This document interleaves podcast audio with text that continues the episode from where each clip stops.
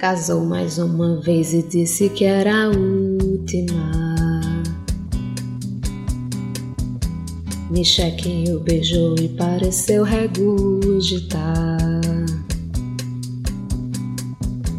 Rezou mais uma vez e fez da igreja um púlpito. E Aparecida sofre vazamento químico.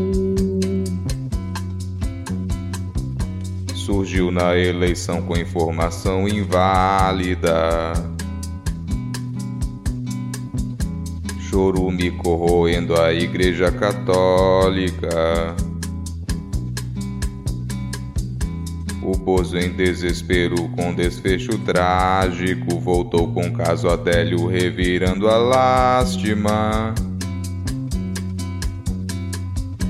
Espreme até o fim buscando um fato válido. É só um pangaré, mas jura que é um lince. Talvez um urubu por hábito necrófago inventa mil mentiras pra ninguém elucidar. Janones chega e deixa todo mundo vesgo. E o Lula na campanha deixa o lado plácido. pulando e fazendo comentários ácidos, partindo para cima sem receios públicos. Deixando o capitão com um refluxo gástrico.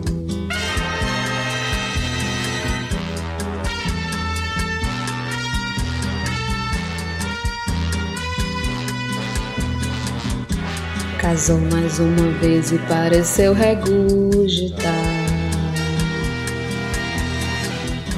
Micheque o beijou e fez da igreja um púlpito.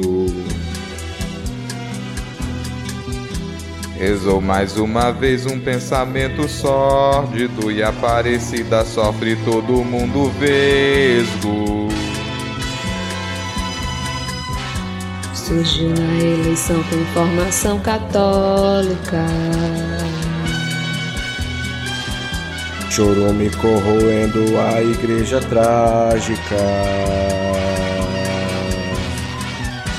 O Bozo em desespero fingindo estar ótimo, revirando o caso Adélio que gástrico. Espreme até o fim, mas jura que é um lince. É só um pangaré que se acha fantástico. Talvez um urubu com informação inválida inventa mil mentiras para o seu negócio. Janone chega e deixa pra ninguém elucidar. E o Lula na campanha busca um fato válido. Pulando e fazendo vazamento químico, partindo para cima do hábito necrófago. Deixando o capitão para receios púdicos.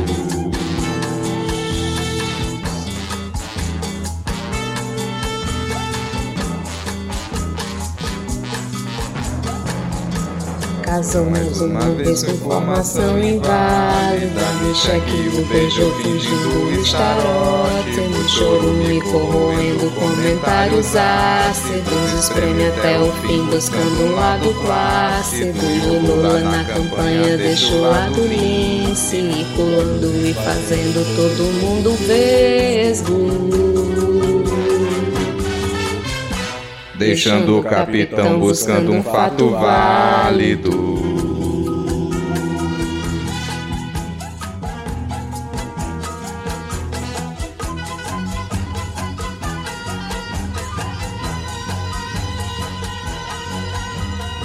Quem será que vai vencer? Quem será que vai subir?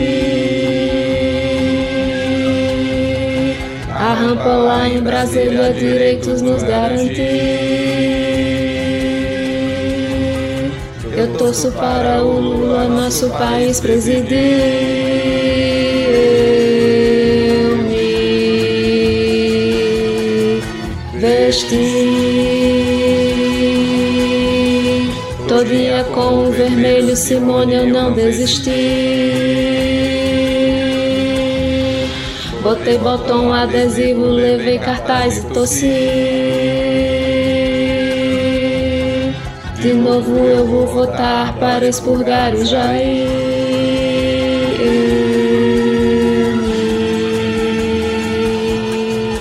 Vesti. Que seja a vez derradeira que o fungo vá competir. Mas se ele retornar, a gente chama um gari. Outubro no dia 30 eu volto 13 a sorrir. Eu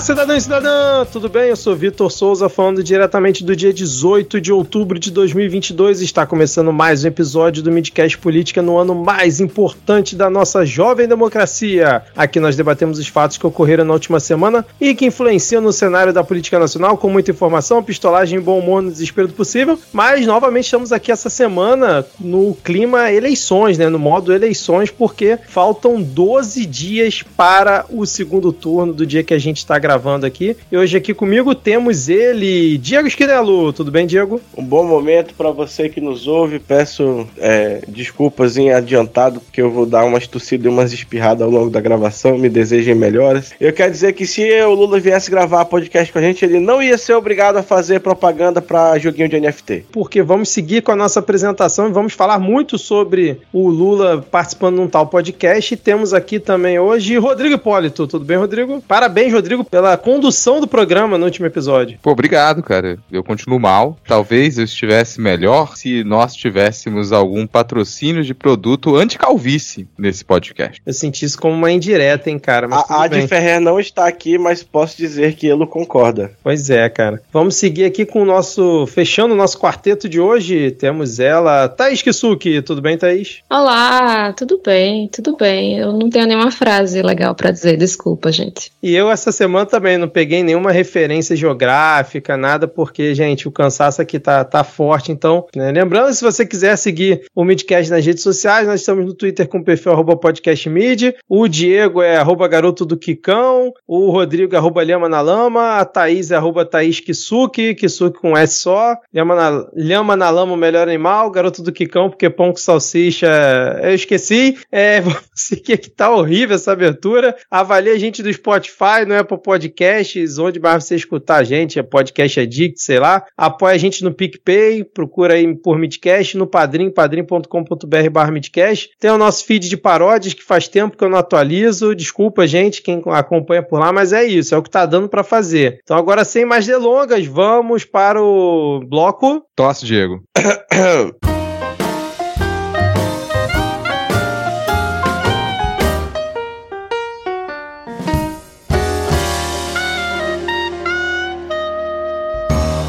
Bom, começamos então aqui esse nosso episódio, mais uma vez sem pauta, nem tópico hoje tem aqui, galera. Então vamos seguir aqui freestyle. Já vamos começar falando sobre o evento do ano. O evento que quebrou a internet, bateu o recorde mundial, eu acho, do YouTube de. Como é que se fala, Rodrigo? Transmissão, live, simul... Como é que. Qual é o termo bonito pra gente utilizar? Olha, termo bonito não tem no caso desse recorde, infelizmente, porque ele é um recorde de uma categoria que não existe, que é a podcast em vídeo.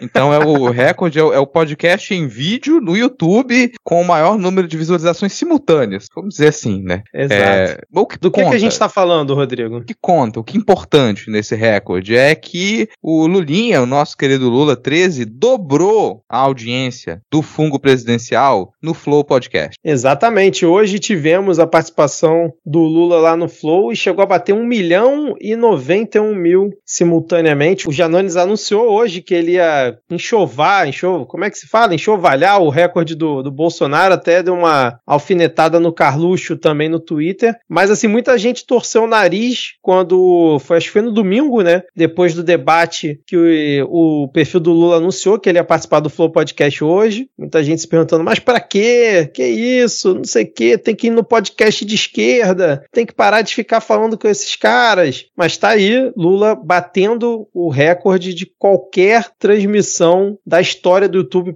Não sei se mundial, mas Brasil com certeza. Ah, fala mais mundial, cara. Fala mundial. mundial vamos universal. Lá, mundial, mundial. Universal. É, Pode falar qualquer existe, coisa mesmo? Existe um é. concurso chamado Miss Universo que só concorre mulheres da Terra. Pode falar mundial. Agora, Vitor, Vitor, deixa eu te contar uma coisa. Conte, Rodrigo. Deixa eu te, deixa eu te contar uma coisa, Vitor. É, eu duvido pessoal, você segurar um, um, cinco minutos do, do programa só imitando o Lula aí. Eu pra... também duvido, cara. Não tem por que acreditar nisso. Ninguém acredita nisso.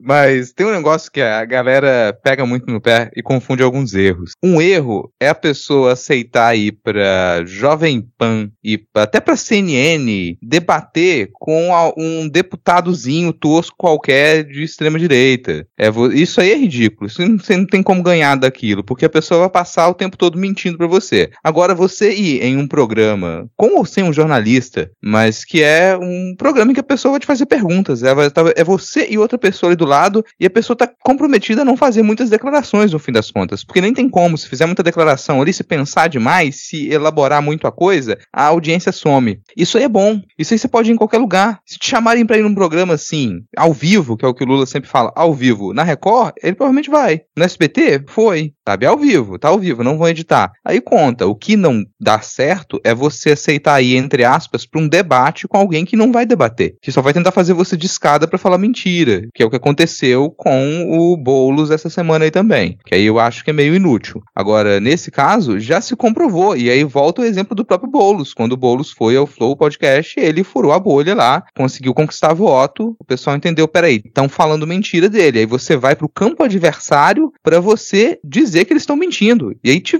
observam no campo adversário. Eu, peraí, disseram que era um dragão, não é um dragão. Disseram que ele tinha chifrinho, que ele tinha um rabo vermelho lá que ele piscava e saía matando as pessoas. Não, não, fiz, não fez isso. Como assim? Ele não é o demônio. Aí eu acho que vale muito a pena. E tá aí. A audiência, pelo menos, parece demonstrar isso. Não, e antes do Diego e da Thaís comentarem, é bom lembrar que o Lula começou com esse movimento dele quando ele foi entrevistado pelo Reinaldo Azevedo. Vocês lembram? Acho que foi ano passado, se não estou enganado, ano retrasado, que também, pô, foi maior audiência no, no YouTube YouTube. E também foi com uma pessoa, teoricamente, fora da, daquela bolha dele, né? Que era o programa do Reinaldo Azevedo. Obviamente, muito mais incisivo do que o Igor lá no Flow, mas eu concordo com, com o Rodrigo. Assim como foi o Lula no Ratinho, que também é, furou a bolha. Inclusive, a entrevista dele tinha mais audiência que a do Bolsonaro. E provavelmente essa vai bater a audiência também total, né? Do Bolsonaro no Flow, porque só durante a transmissão bateu um milhão. É, e o pessoal tem que parar de achar que o Lula tem que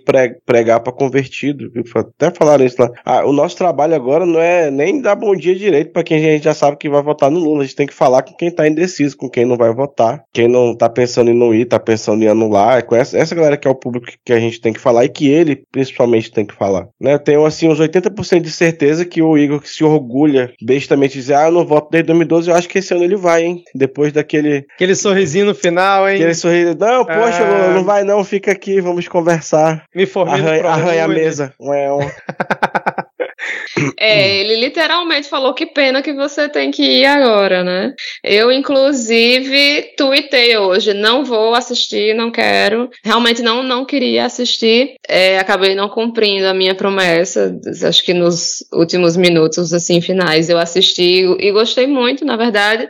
Eu não assisti nada da entrevista do, do Lula com o Ratinho, mas você percebe como ele domina esse ambiente descontraído e como ele consegue falar bem, né? Como ele consegue consegue é, comunicar mesmo. Inclusive, esses programas, é, tanto no, no, no, Ratinho quanto no Flow, você vê que eles perguntam as coisas que a maioria das pessoas quer saber, né? As perguntas que o povo faz no, no, no, no Jornal Nacional, geralmente o pessoal, tipo, não, não tá nem aí. É uma pergunta, ai, Lula, e sei lá, corrupção, não sei o que, enfim. Falaram um pouquinho de corrupção também, mas não ficou aquela coisa assim, sabe? Ai, vou tentar fazer você tropeçar tal. O trecho que eu vi, ele conseguiu falar muitas coisas, né? Inclusive, eu espero até não ter é, desestimulado ninguém a assistir com o, o, comentário que eu fiz, porque de fato ele falou muito bem, né? Como ele sempre fala, mas enfim, eu acho que, que, que vale a pena, assim. Quem assistiu, eu acho que valeu a pena. Quem não assistiu, eu acho que também pode ser bom assistir também, né? E uma coisa que é, eu percebi, que talvez tenha dedo de Janones aí, porque eu fiquei sabendo que ele tem um grupo com mais de 40 mil pessoas, onde ele fica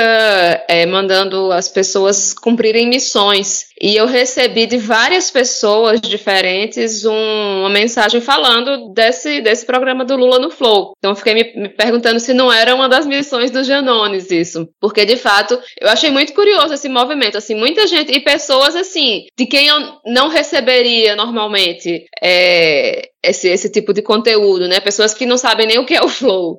E agora, assim, eu de fato, eu acho que, que, que o Lula poderia, sim, entre é, estar em ambientes onde ele fura a bolha, estar também em outros ambientes, em ambientes de esquerda. Não só porque eu não, não, não é uma questão de, de pregar para convertido, mas eu acho que, na verdade, é uma questão de fortalecimento, porque querendo ou não, esse período de eleições é quando as pessoas estão mais interessadas né, em política, tal. Passa a política, muita gente não, não quer mais. Então, como é que a gente consegue capturar essas pessoas para elas conhecerem os podcasts, os canais de esquerda também? Então, eu acho que é um momento importante nesse sentido também, porque é, ele vai precisar do apoio desses canais enquanto presidente, porque assim que ele entrar lá, boa parte desses canais de direita vão continuar batendo. Não vou dizer que o Flow, até porque a gente viu, né, o, o a gente via o, o, brilho no olho do, do Igor falando sobre o ProUni e tal. Então você, você vê que, que, de fato, assim, não, não sei se. Eu, eu acho que ele pode sim ter virado mais, um, mais, mais de um voto, né? Não só dos ouvintes, mas também do, do entrevistador. Mas eu acho que é isso, assim, não para convencer quem escuta os outros, por exemplo, os ouvintes do Midcast a votarem nele. Não, não é essa a questão. Mas é de fato para que outras pessoas conheçam e, e possam e passem a acompanhar, né? Até para ser uma forma de, de, de, de, barrar as mentiras que vão continuar surgindo. Nesse ponto eu concordo com a Thaís, eu acho que essa ideia de fortalecer a própria rede é importante, principalmente o Lula sendo eleito, né, no pós-eleição, ele vai precisar disso, como o Thaís comentou. Talvez uma ideia interessante fosse como, por exemplo, o Bolsonaro fez com reunindo vários podcasts é, evangélicos em uma transmissão apenas, como fez também com os de futebol recentemente, que aí você pode chamar, por exemplo, o pessoal do Meteoro, é, sei lá, Sabrina Fernandes, chama uma galera, assim, uns 4, 5, Cauê Moura. Midcast. É, midcast, né? E tipo assim, reúne essa galera e faz uma grande transmissão, porque aí você ao mesmo tempo consegue alimentar né, essa base e talvez até fazer propaganda de outros canais para ir retroalimentando, que é uma coisa que o bolsonarismo faz muito bem. Isso aí a gente tem que é, concordar. O Bolsonaro já faz isso há muito tempo, né? Há muito tempo. E eu acredito, Thaís, que foi também parte desse público missão do, do Janone, sim, porque ele falou hoje, né, que eles iam bater o recorde, eles iam mostrar é, como é que era. Eu confesso que eu não esperava que ia ser tanto, né? Ser o dobro realmente foi uma coisa muito grande. Mas, por exemplo, no Pode Pá, o Lula já tinha batido quase 400 mil, então realmente foi um número impressionante. E eu acho que ele virou alguns votos, é, não digo virou, mas conquistou alguns votos com essa participação, sim. E você, Rodrigo, acompanhou? Você assistiu Cara, eu, tudo, né? É, eu acompanhei praticamente desde o começo, sim. Acompanhei desde o do comecinho ali, acho que eu perdi só talvez uns minutos iniciais. E o Lula, ele passeou. Ele passeou porque era só ele e o apresentador. E você. Bom, pra quem já viu o Lula falando, você tentar interromper o Lula é uma missão quase impossível. Ele vai enganchar uma coisa na outra e. Deixa eu te falar uma coisa, Rodrigo. é. E aí, mas chega um ponto ali que eu acho que isso é, é bom pra, pra campanha, que ele olhava pro lado e tinha nitidamente alguém da equipe dele falando, ó, agora para. Porque ele já tava enganchando outro assunto, indo pra frente e fazendo discurso, então criou um ritmo bacana. Eu, eu, eu gostei de perceber essa, esse diálogo dele com o pessoal da campanha ali, orientando como que se faz isso, como que se faz aquilo, para onde vai agora, dá mais, mais caldo nesse assunto aí, ó, esse assunto você pode render mais, seja mais incisivo agora, agora dá uma acalmada. Então funcionou muito bem. Ele fluiu pelo, pelo programa, assim, é, gostei, foi quase um discurso, teve pequenas intervenções ali do apresentador enjoado, e essas poucas intervenções o Lula conseguiu enganchar e fazer comentários que eles são divertidos que eles são, são tranquilos de ouvir, sem ficar falando muita coisa complicada, que é uma coisa que às vezes pega em debate ou em entrevista com um jornalista profissional, que é bater na tecla de números muito complicados, de procedimentos da administração pública que eles precisam ser explicados, e ali isso não aconteceu. Ali, claro, teve momentos em que ele falou de certos números, teve, mas a maior parte foi propositivo, foi quando tinha que atacar, o governo Bolsonaro atacou, ele falar Bozo o tempo todo, por exemplo, pega, me pareceu que ele estava muito bem orientado de onde que ele tá, para quem que ele tá falando, que mídia é essa, que tipo de programa é esse, o que, que você tá aqui para fazer.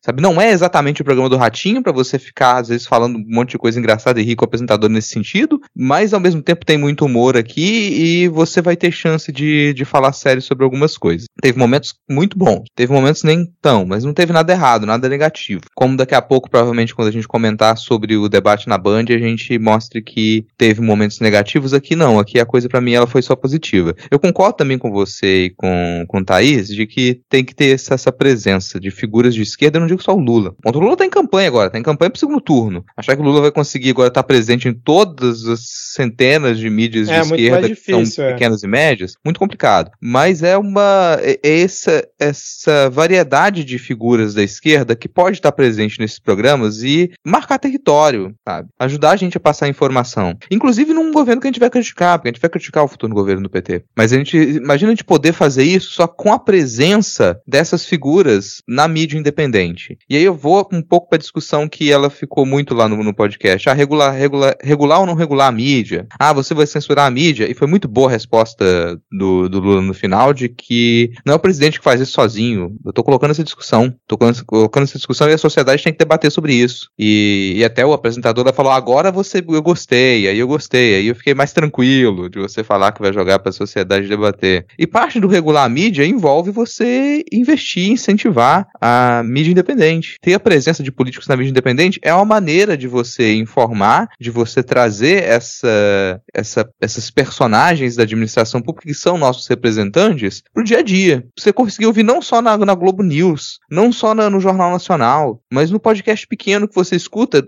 honestamente, não dá para estar na agenda. Tem muita gente trabalhando, dá para estar na agenda.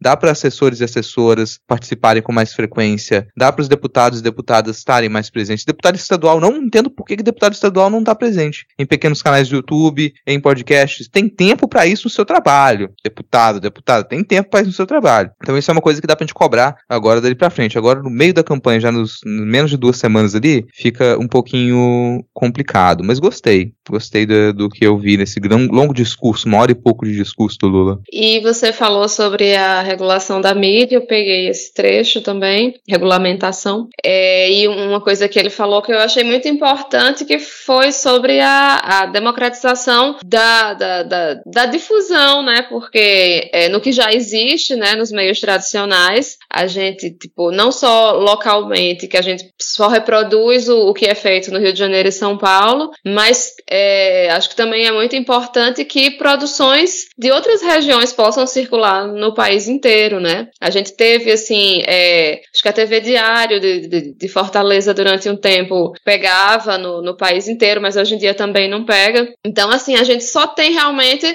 é o que? Uma emissora no Rio de Janeiro, o resto tudo em São Paulo. Então, assim, é que. Como assim? Que, que as concessões só existem nesse lugar, né? De, de, de rádio, de, de, televisão. Então, assim, o que que isso implica, né? Nacionalmente, essa, essa coisa assim de, de até de, desenvolvimento regional mesmo. É, eu, eu não assisti a entrevista inteira, mas a parte final que ele volta ao tema sobre é, regular a mídia, eu concordo com o Rodrigo, achei que foi muito boa. Inclusive, ele, durante resposta, ele fala: ó, tem que ter espaço para todo mundo, inclusive para a oposição. E aí, quando ele falou isso, me lembrou um exemplo simples, que para mim é muito nítido de, de, como funciona um canal de forma plural, um adjetivo que ele usou, que é a questão da TV Câmara, por exemplo. A TV Câmara ela tem várias programações em que ela, por exemplo, bota de um lado um deputado de oposição e do outro um deputado é, da situação, do governo, né? E tem espaço em vários programas é, da grade da TV Câmara para temas que ou a, oposição está debatendo ou o governo está debatendo, e é muito interessante você ver. É dif diferentemente, por exemplo, do debate da CNN, que o Rodrigo não comentou com mais detalhes, né? Mas que o Boulos fez com aquele cidadão né, mais votado aí, bolsonarista, que a gente não vai citar o nome aqui, que é mentira e ataque para tudo quanto é lado. Não, a TV Câmara é um, é, eu acho que é um bom exemplo de como é, a mídia pode ser mais plural e dar espaço para todo mundo sem ficar concentrado. Óbvio, eu estou citando a TV Câmara, eu sei que tem dinheiro público, a gente que banca e tudo mais, mas é só dando um exemplo. E o exemplo que o Lula deu também de um programa de auditório que acho que tem no Pará, se não estou enganado, no Maranhão, que ele citou, né? Ah, tem um programa de auditório local que passava na TV X e tal. É bem interessante ele dar esses exemplos também, né? Para mostrar que, tipo, é isso que eu tô querendo que tenha, né? Isso que eu quero que isso se prolifere pelo restante do país. Quando ele fala não, da questão vale... de gerar emprego, foi muito boa a resposta. Não, e vale a pena lembrar que toda TV, as, as grandes, mesmo sendo é, empresas privadas, são uma concessão pública, né? Então elas têm um papel social para cumprir, assim como a, a propriedade, né, que é o caso que o Bolo sempre explica. Então a concessão de, de radiodifusão ela tem uma função social para cumprir, que é de educar a população, que é de, de, de fazer, de informar. Então, uma, não é que você usa uma concessão pública para espalhar fake news, para contar mentira, você está deturpando a, a, razão de ser daquilo. Não tem que ser tolerado mesmo. É isso, cara. E agora, assim, eu vou ter que fazer. Hum. Eu vou ter. Eu não, sei, eu não sei se eu faço isso. Eu vou me arrepender, tá? Ih. Em algum momento. Mas eu vou ter que dizer que o apresentador do podcast, ele não foi tão mal. ele. Por um exemplo, é, no chat, em que as pessoas ficavam dando muito dinheiro para ele, ficavam jogando dinheiro na cara dele o tempo todo. Gente, tô começando a achar que a gente tem que fazer a transmissão ao vivo do, do Midcast para vocês pelo menos darem centavos pra gente. Um realzinho aqui, um realzinho ali. Porque a galera lá é constantemente dando entre 10 e 200 reais lá pra galera direto. E... Mas ele falou que foi bem, porque o pessoal ficava pedindo o tempo todo, fala de corrupção, fala de corrupção. Teve dois momentos em que ele tocou nisso, mas não rendeu. Ele, você percebeu que, ah, cara, isso aqui vai tornar o papo desagradável, porque ele já respondeu isso um milhão de vezes. Tocou no assunto, Lula respondeu, ele não voltou mais. Num programa que tivesse com explícita má fé, ah, tô aqui só para poder tentar desmoralizar esse candidato, só haveria esse tópico, como já aconteceu em diversos programas, tá? Em diversas entrevistas de petistas em outros canais, assim, e canais de jornalista profissional, ficava nesse tópico. Se tentava falar de outra coisa, tentava falar de proposta, de projetos, de áreas essenciais, e o tópico único era corrupção. Agora não aconteceu isso, então eu sou obrigado a fazer quase um elogio ao apresentador daquele canal de YouTube. E eu vou endossar esse seu quase elogio, Rodrigo, pelo período que eu vi, realmente foi, foi interessante. A parte da corrupção, ele até chega a falar da Petrobras, né? O Lula é, comenta firme sobre a questão da Petrobras, foi, foi, foi, bem. No trecho que eu vi, eu achei que o Lula foi muito bem. Tá umas escorregadas aqui e ali, mas nada que eu acho que comprometa. Agora vamos lá, falando em estratégia e tudo mais, vamos pular o Lula aqui no Flow, né? Que foi o grande evento do dia, da semana, das que tá a campanha. Ah, mas pera, ah. tem mais umas coisinhas, cara. A gente acabou ah, então fala, então espetáculo. Então fala. Uma hora e meia ah. de espetáculo do Lula. Eu fiquei ouvindo o Lula durante uma hora e meia. Não é pouca coisa que saiu de não. Eu tava vendo agora os, o Prince Minion aqui e o pessoal tá surtado. Porque tem momento em que o Lula. Bom, o Flow é escutado por motorista de aplicativo, por taxista. Então a galera tá surtada porque tem momento em que o Lula defende que essa galera tem que ter direito. E essa é uma fala fala muito boa dele, que ele já usou em debate, já usou em outros momentos, que é o entregador de comida, ele ganha tão pouco que ele sente o cheiro do lanche e não tem dinheiro para comprar aquele lanche. E, e isso pega fundo, assim. Ele defender que, olha, esse povo tem que ter direito.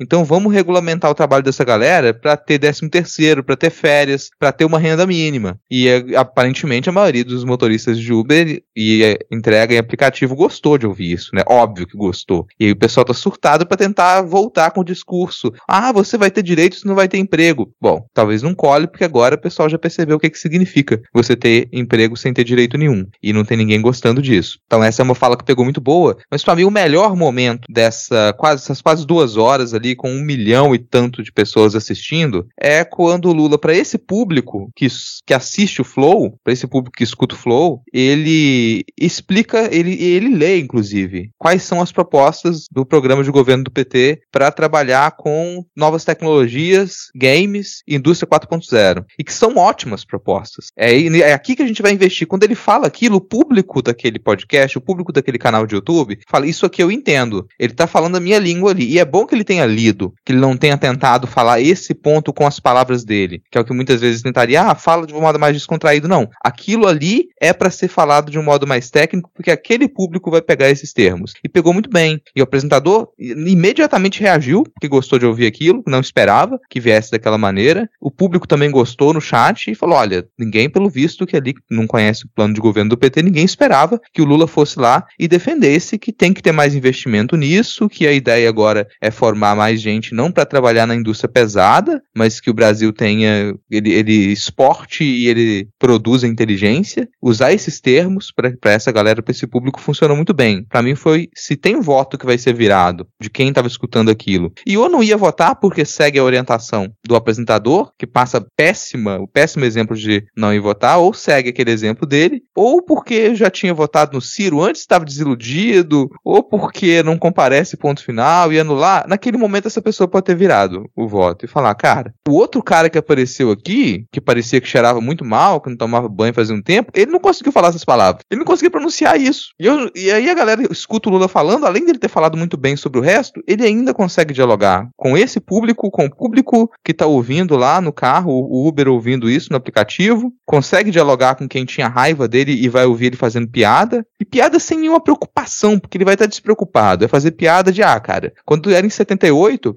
eu também não queria política, não. Falava, nunca vou me envolver com política. Dois anos depois eu abri um partido. Eu tinha pensado que eu podia virar taxista, que eu podia ter aberto um bar. Deus me livre, se eu tivesse aberto um bar, eu tinha bebido tudo. E ele fala isso com um milhão de pessoas assistindo ele. E soa muito bem, porque tá engraçado, tá divertido. Ah, o Neymar, de repente Neymar, ele tá com medo, não quer me apoiar, porque se eu vou ganhar, eu vou ter ir lá investigar o que que o Bolsonaro perdoou lá de sonegação de imposto dele e do pai dele. Mas não, isso aí é com a, a, a Receita Federal, não é comigo, não.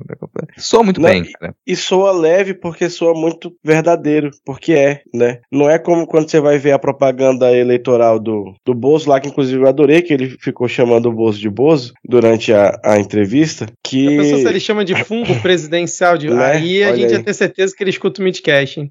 Que tal o, o, idiota do Bozo lá com aquele cabelinho de, de, de vovó de, da vaca lambeu, com a, uma cara de, de, de bom moço que nunca tem. Aí o pessoal que, é, que apoia ele tem que se dividir entre achar que ele tem que ser machão e falar e não sei o que, e gritar, e ser aquele menininho lá de propaganda da, de panfleto da, da, da igreja lá, que, daqueles panfletinhos, daquele, quando o Lula ganhar vai, vai ser tudo lindo, esqueci o nome da igreja agora. Assim, eu vi muita gente criticando a Glaze por ter interrompido a entrevista, que estava com um milhão de pessoas e tal, mas de certa forma tem um acerto também na campanha, porque ele ficou ali por duas horas falando, deixa eu ver aqui, uma hora e quarenta e três falando, poderia ter ido um pouquinho mais, mas é aquela coisa de sair no auge. O Lula, em nenhum momento, a audiência caiu, ela só foi aumentando. E quando parou a entrevista, a entrevista acabou, que o Lula ainda falou mais uns dois minutos, estava no, no topo ali, 1 milhão e 100 mil. Então, assim, ele parou no, no auge e foi no momento em que ele chega pro Igor e fala: pô, cara, você puder ajudar a combater essa rede de fake news, pô, sempre fala aí para as pessoas. Se você pedir para as pessoas irem votar, faz isso, por favor. Pede para votar, não precisa pedir para votar no Lula, não.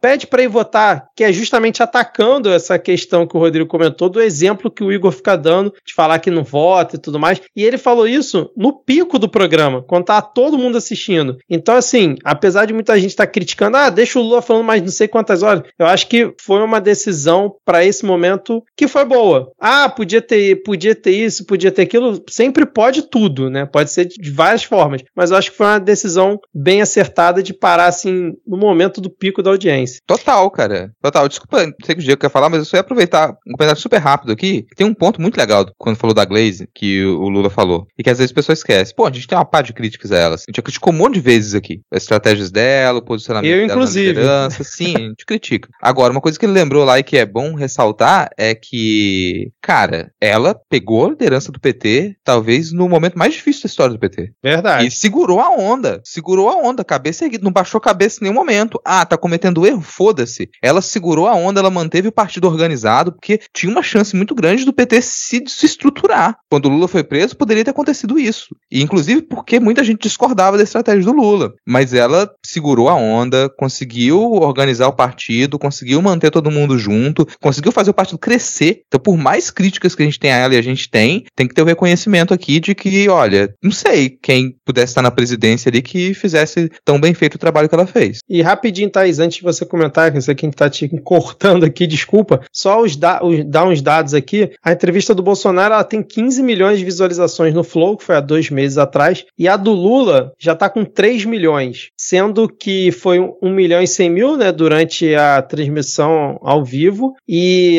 tem 5 minutos que eu olhei tava com 2 milhões e 700 e já foi para 3 milhões, então realmente vai ser algo que vai impactar bastante. Mas segue aí, Thaís, desculpa. Não, não é nada, é só uns, uns comentáriozinhos que no, essa história, né, ah, terminou no auge e tudo, e ele ainda teve a chance de dizer, né, não, mas preocupe não, depois que eu falei você pode me chamar de novo, né. Então já deixou o canal aberto aí para voltar lá, porque é isso, é importante manter esses canais abertos, não dá pro Lula esperar se comunicar com a população só através da, da Globo, né.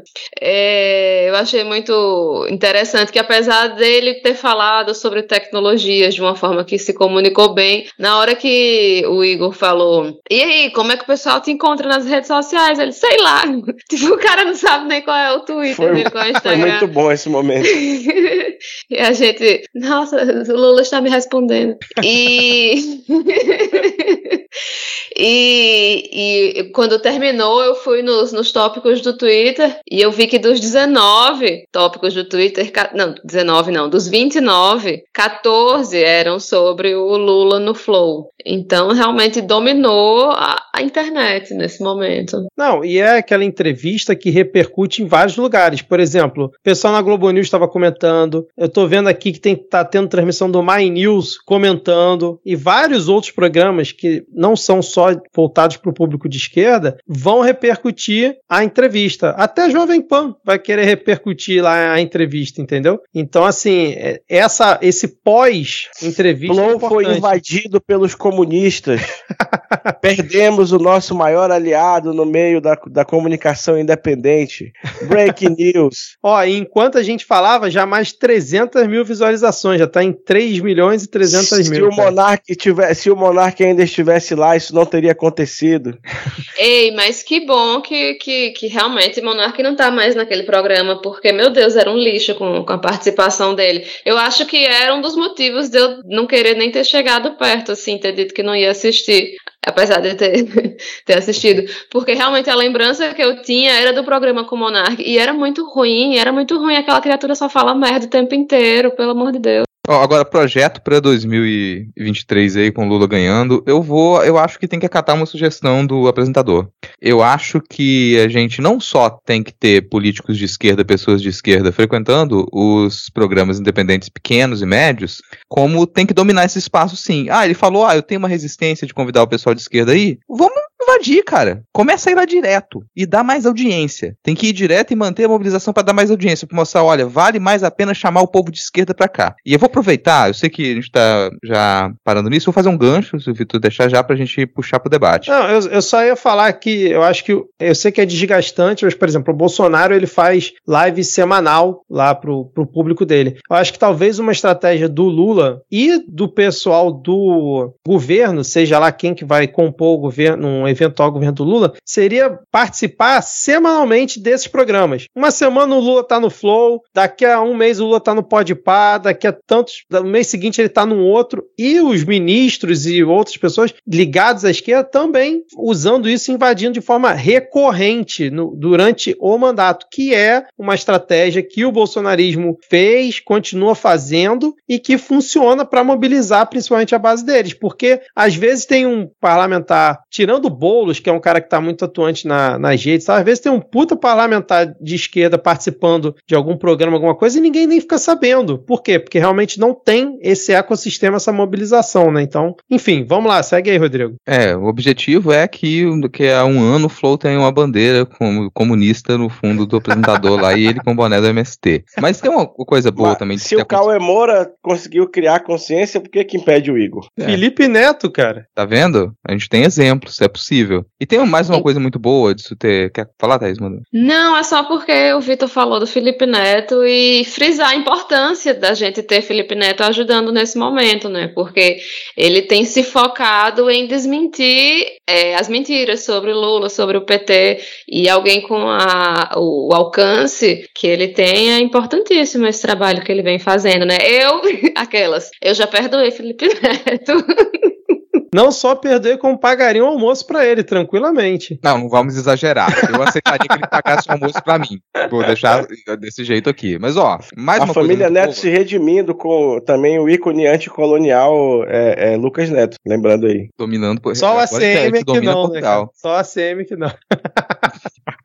Mas. essa participação, Lararará, lará. essa participação do Lula no Flow rende muito corte. Que eles mesmos vão fazer, mas que a gente pode fazer também, e vai ser feito. E isso pode ser usado tanto na campanha oficial, mas vai dominar as redes. Já engole uma coisa que a gente puxa pro debate agora, que acontece no debate, e cortes do debate já foram para inserção em TV do Bolsonaro.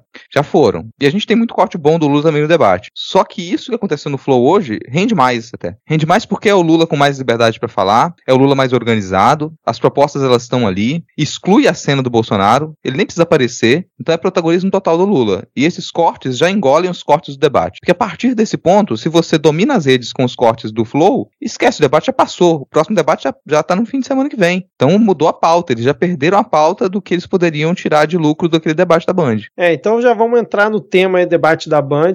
É, eu assisti o debate inteiro, não sei se vocês assistiram também. Confesso que já não me lembro de muita coisa. A gente vai comentando aqui, vai lembrando, porque não tem pauta, não tem nada anotado. Mas eu já queria ir logo pro final, que foi aquele momento que acho que todo mundo ficou nervoso em casa, que foi no terceiro bloco já o Lula que, na minha opinião, no primeiro bloco ele amassou o Bolsonaro, ele encurralou o Bolsonaro, não deixou o Bolsonaro tentar nenhum ataque. O Bolsonaro passou 15 minutos se defendendo de todos os ataques do Lula, óbvio, soltando as mentiras dele, mas assim, não deu espaço. E aí no terceiro bloco, já provavelmente com alguma movimentação do Carluxo ali nos bastidores, o Bolsonaro consegue, é, não vou dizer tirar do sério, mas consegue fazer o Lula se perder no controle do tempo. E aí depois o Lula termina os seus 15 minutos e o Bolsonaro ainda tem 5 e o Bolsonaro fica 5 minutos discursando para todo mundo assistir. Só que usa um discurso que para mim é para convertido, que ele fica falando de Nicarágua, Venezuela, tipo assim, ele não acrescentou nenhum fato novo, não deixou nada assim que o Lula precisasse desmentir. Na verdade, até deixou, né? Porque na sequência o Lula pe- pegou um direito de resposta e no fim das contas o Lula teve um minuto a mais do que ele. Mas assim, faltou um- uma preparação um pouco melhor. Mas eu, no geral, achei o Lula muito melhor do que nos outros debates. Esse formato que a, a Band fez, que até agora para mim foi o melhor, né? De um contra o outro ali com 15 minutos e cada um controla e, e embate e cada um vai para cima do outro. O Bolsonaro tem uma hora que ele tava tão é, desestabilizado que ele tenta botar a mão no, no ombro do Lula, né? Pra puxar o Lula. Fica aqui, Lula, vem cá, não me deixe sozinho, eu tô Ficamos com medo. todos tensos nesse momento. É, exatamente. Mas assim, eu achei uma arma. ape- apesar desse vacilo, vamos dizer assim, no terceiro bloco, eu achei que o Lula foi muito bem no, no geral no debate, principalmente no primeiro bloco. Te falar que esse vacilo não é exatamente um vacilo. Eu entendo o, o que aconteceu ali com, com o Lula. Primeiro, o Lula, ele não consegue aceitar, por comportamento mesmo, um tempo de silêncio. Então, se em- em- acontece o silêncio, o Lula continua a falar. Porque isso é, é, o, é que é necessário muitas vezes para você discursar, para você dominar uma plateia,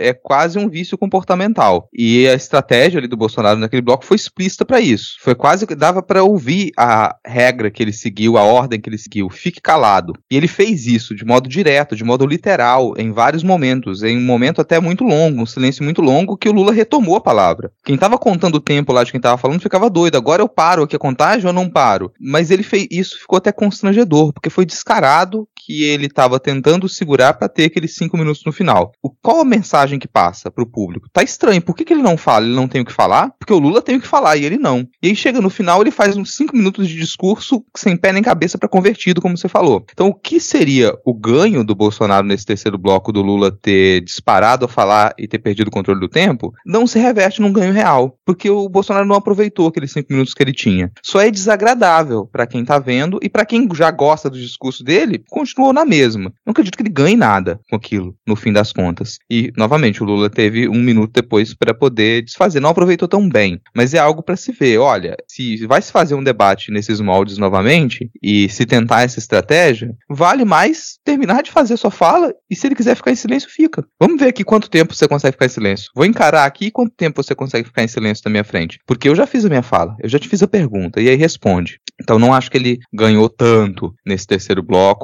É, só realmente eu preferia não ter ouvido cinco minutos daquele fungo falando Nicarágua, Venezuela, Cuba, blá blá blá blá blá blá. E aí, Diego, Thaís, vocês assistiram o debate? O que, que acharam? Comentários? Eu não assisti. Eu vi uns dois ou três cortes só no, no, no coisa, mas é. Não. Se chegou dois ou três cortes para você, tá funcionando a comunicação, porque significa que o negócio tá, É. tá espalhando bem. Eu acho que o importante do corte é isso, né? Chegar em quem não assistiu, né?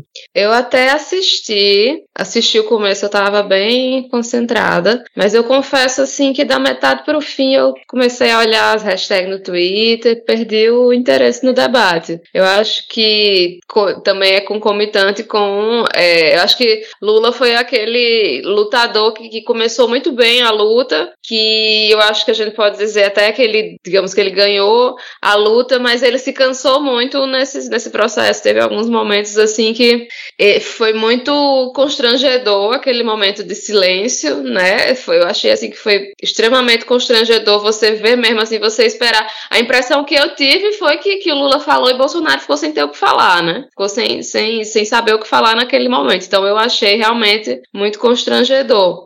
E, e assim, apesar de ser desagradável ouvir Bolsonaro falando durante muito tempo, ele, ele falar, na verdade, eu acho que pode pesar mais contra do que a favor, porque ele fala um monte de besteira, né? O ruim, de fato, é não ter ninguém depois para desfazer a mentira que ele fez. Eu gostei do formato, achei realmente que deixou um pouco mais dinâmico, né? Achei. Tanto que quando começou as perguntas dos, dos repórteres, eu comecei a ficar desinteressada. É um formato assim que, que, que, que tem potencial, assim, nessa coisa de ah, mudar, ficar menos engessado e tal. Achei que foi bom não ter tanto direito de resposta, né? Direito de resposta demais. A gente vê que, que o negócio não flui, que a gente não, não consegue é, sair do canto, né? Que fica, ah, você mentiu, ah, você mentiu mais, não sei o quê, pelo amor de Deus.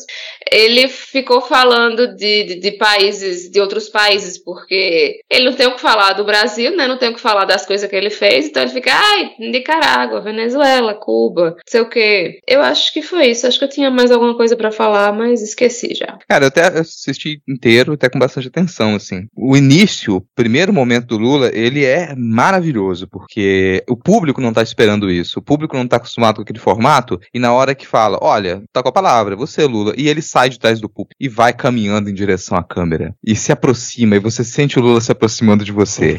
E ele para a pouco de distância pequena da câmera e olha pro público e fala direto pro público. Ele faz isso em vários momentos. E deu pra perceber que na hora que o Lula fez isso, lá no fundo o Bolsonaro se desconcertou. Porque ele não esperava que ele tivesse que se movimentar pelo palco. O cara no mal sabe andar, ele não tem traquejo. Ele não sabe fazer isso. Ele é um cara completamente desconjuntado. Puta merda, o tampão do meu cu, vou ter que andar.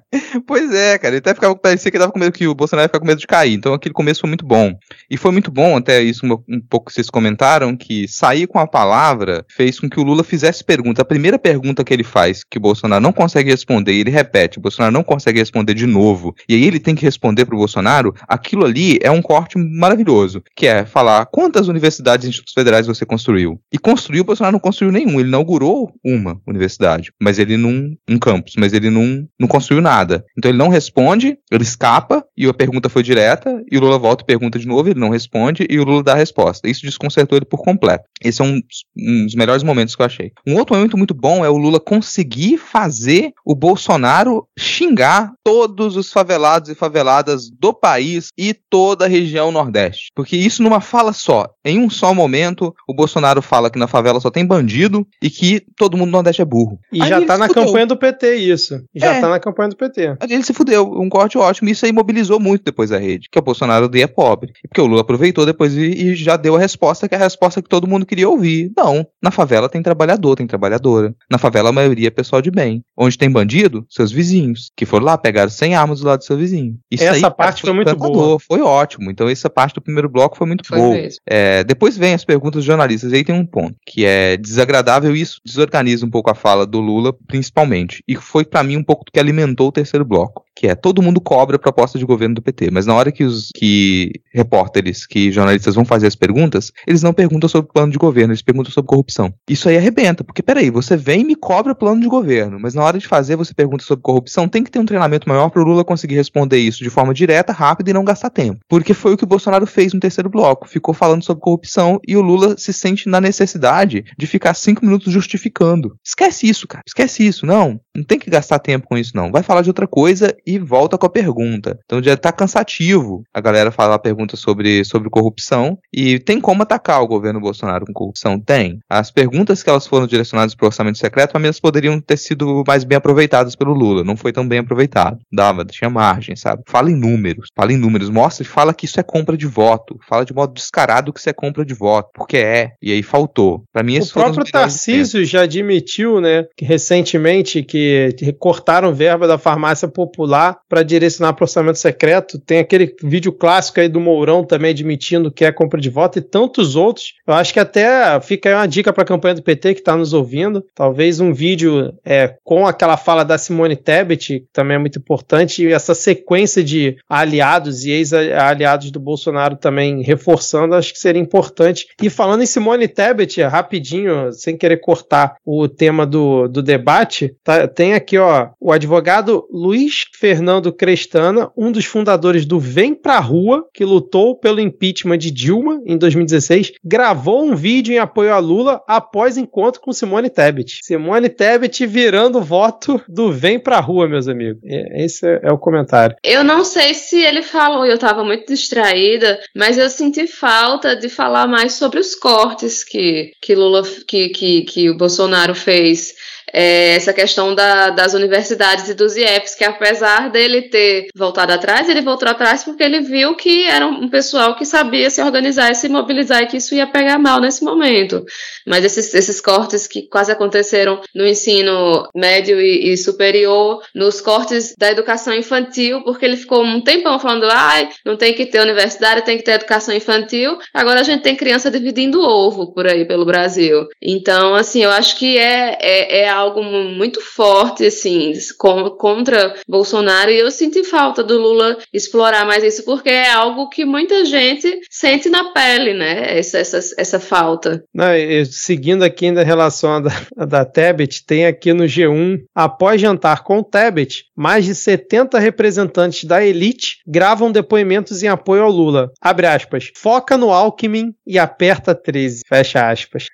E por falar em Alckmin, eu achei muito muito boa a fala dele no, no, no Flow, explicando, explicando por que, que ele escolheu Sim. o Alckmin, né? Ele falou: vou precisar conversar com todo mundo e Alckmin vai conseguir conversar com as pessoas que não, não conversam comigo, né? Que realmente. E, e eu achei muito bom ele falar que ele tem consciência de que ele vai pegar um país pior do que ele pegou no, no primeiro governo dele, né? Eu não Enfim, eu não, não tinha visto nenhuma forma assim mais tão enfática, porque ele falava muito, ah, no meu governo eu fiz isso, fiz aquilo tal, e não deixava deixava claro pra gente que ele sabia que, que eram momentos diferentes, né? Então essa fala dele deixou muito claro. Eu acho que tem uma coisa, quando ele for responder isso, que valeria a pena, e aí quem da assessoria do PT que estiver ouvindo a gente, vale ele complementar essa explicação ótima que Thaís comentou agora com uh, um, um sublinhado, que é: vocês acham estranho uma chapa Lula-Alckmin? Eu também acharia, se a situação não fosse tão absurda. O que o Bolsonaro fez com o Brasil é tão absurdo, tão absurdo, que sim, vale a pena juntar pessoas que são completamente opostas, porque é o único jeito da gente salvar o país. Assim. É mostrar, sim, é uma situação atípica. Não é normal, porque o que o Bolsonaro fez com o Brasil não é normal. E bater nessa tecla, porque é desesperador. As pessoas entenderem que a gente está tá caindo num despenhadeiro. E que tem algumas pessoas dispostas a salvar, inclusive o Alckmin. Porque, bom, ele ainda quer um país no qual ele possa ser político, né? Tem que ter alguma coisa depois ali. Mas eu gosto, gostei muito dessa explicação também. É, se tem mais algo ali do, do debate na Band, Vitor, que você comentou, acho que faltou sim tocar nesses pontos. Acho que tem números demais. Acho que chega uma hora que eu não aguento mais ouvir 250 bilhões, 419 trilhões,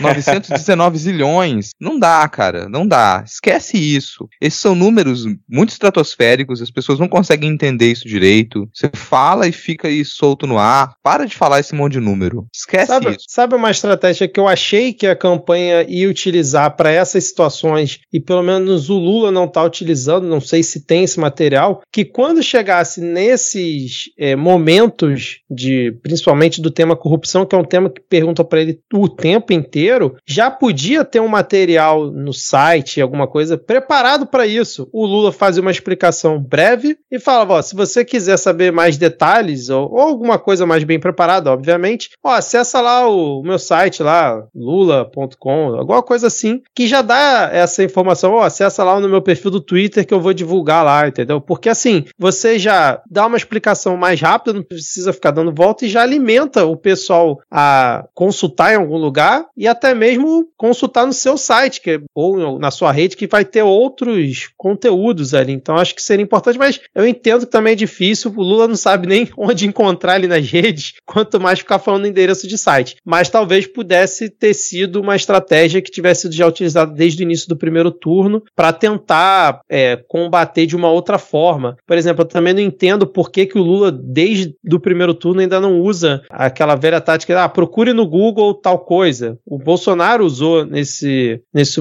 último é, debate. Desculpa te interromper, usou ah. e se deu mal. Se deu mal, sim, era o que eu ia mal. falar. Usou num tema que é ruim contra ele. Então, assim, e é um tema que, tipo assim, a base dele também tá cagando, né? Não vai ficar defendendo a Amazônia. Então, podia ter usado com qualquer outra coisa e não usou. E, e o Lula também não usa. Mas, assim, ficou eu claro. Eu acho que ele mim... pensou que ninguém ia pesquisar, né? Por isso que ele falou, porque eu não é. Entendi é. porque ele eu acho que tem uma explicação para isso. Segue aí que eu vou puxar e depois já puxo um outro tópico. Não, você vai falar que ficou claro na resposta dele pro Igor hoje que realmente investir no Lula aos 76 anos, com essa questão de rede social é muito, muito, muito difícil. Então, vamos desse jeito mesmo. A gente queria várias outras coisas e não tá rolando, mas, cara, é foco agora que faltam 12 dias pra gente ganhar essa bagaça. Bom, uma das explicações pro Bolsonaro ter falado, dar um Google nesse tema, é porque muito da campanha do Bolsonaro é ilegal. Vamos, a gente vai falar disso aqui. É ilegal, ele tá cometendo crime eleitoral o tempo todo. E uma das coisas que tem sido feita pra campanha do Bolsonaro é comprar anúncio no Google. É comprar anúncio em todo lugar. Através do Brasil Paralelo e de outros perfis e empresas ligadas ao Carluxo, ao Gabinete do Ódio, eles estão comprando anúncio em todo lugar. Então a expectativa dele é que as pessoas vão procurar no Google e o anúncio que a gente comprou vai aparecer de início, porque é o que acontece no Google. Quando você pesquisa alguma coisa, os dois, às vezes três primeiros links que aparecem são patrocinados. A pessoa comprou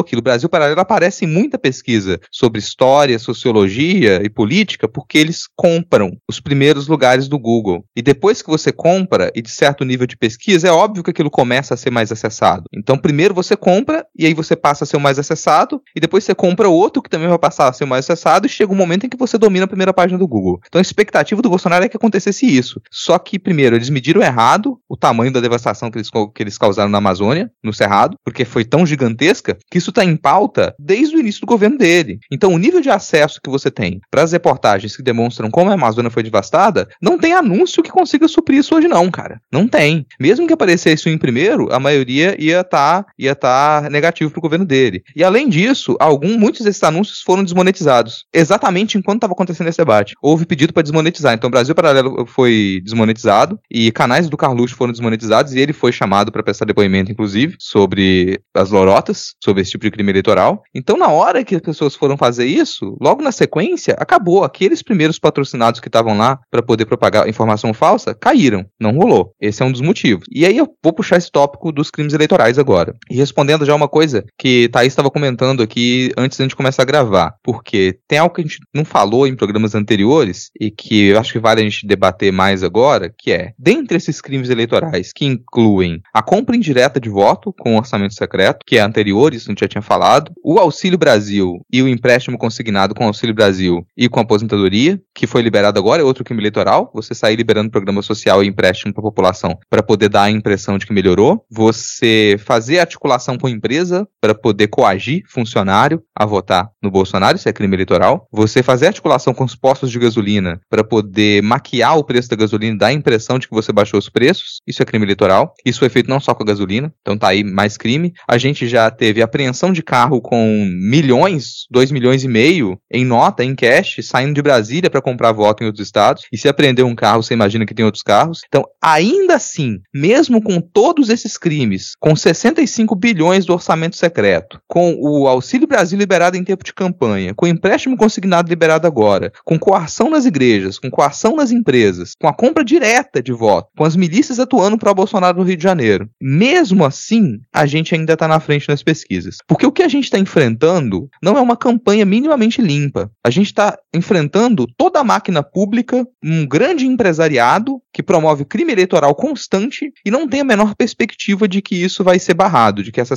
chapa seja impugnada. Então, quando o pessoal pensa, fica triste, nossa, 50 milhões de pessoas são fascistas porque votaram no Bolsonaro, esquece isso, colega. Esquece isso, porque a gente está lidando com uma máquina de crime eleitoral. As pessoas votam porque elas foram compradas para votar, elas votam porque elas foram enganadas, elas votam porque, porque elas foram coagidas e alienadas na igreja, elas votam porque elas sofrem coação no emprego, que elas precisam trabalhar e o patrão está dizendo que elas vão ser demitidas. Então a gente não está lidando com 50 milhões de fascistas, não. A gente está lidando com o maior crime eleitoral da nossa história. Isso sim. E aí, um em especial chamou nossa atenção, e a gente não chegou a comentar mais sobre isso, que é o impacto que uma mentira que ela foi passada para aposentados e aposentadas do Brasil levou um milhão de aposentados a mais, que não era esperado para votação. Pelo menos um milhão de aposentados e aposentadas foram às urnas no primeiro turno, provavelmente motivados por uma mentira que era dizer que você precisava votar 22 no primeiro turno para usar isso como prova de vida no INSS. Então você, qual era o esquema? Você liberou uma portaria logo antes do primeiro turno que aceitava. Não, a, a portaria foi acho que fevereiro ou março. Foi fevereiro foi, ou março. Foi bem anterior, então. Foi, foi tá, bem então, anterior.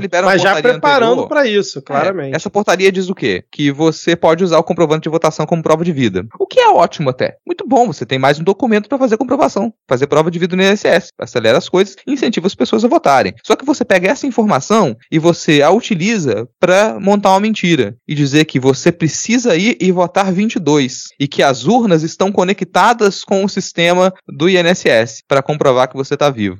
Não dá para medir o impacto disso, mas o que a gente sabe é que pelo menos um milhão a mais de aposentados e aposentadas foram votar nesse primeiro turno e que receberam esse tipo de lorota, receberam essa mentira, que é um descarado crime eleitoral. Isso explica, em parte, alguns votos que não estavam na pesquisa, porque isso foi a lorota, ela se espalhou 24 horas antes, não deu nem para ser medida em pesquisa. Então pega um pouco do que saiu do Ciro, um pouco do que saiu da Tebet e migrou para o Bolsonaro de última hora, os indecisos decidiram votar no Bolsonaro de última hora, mais mais esses desse um milhão de aposentados que foram, sabe-se lá quantos caíram nessa lorota, e você tenha praticamente a percentagem ali de crescimento que diferencia o que estava indicando nas pesquisas do Bolsonaro na, antes do primeiro turno e o que foi o resultado. E é isso que a gente está enfrentando. É muito bem lembrado esse caso, Rodrigo. E assim, é uma perspectiva, pelo menos eu tenho, que se esses idosos foram enganados ao ponto de irem lá votar 22 para poder fazer essa prova de vida, eu acredito que eles vão pensar que no segundo turno não precisa ir, porque já validou no primeiro, né? Você já validou a sua prova de vida no primeiro turno, no segundo turno não faz sentido você ter que voltar. Então, pode ser que tenha uma queda para o segundo turno. Segundo turno, historicamente, já tem uma abstenção maior, uma presença menor, e pode ser que nessa faixa etária também a gente tenha isso. Mas é, aproveitando esse tema, eu só queria falar aqui para os ouvintes que não só a gente tem que falar com indecisos, eleitores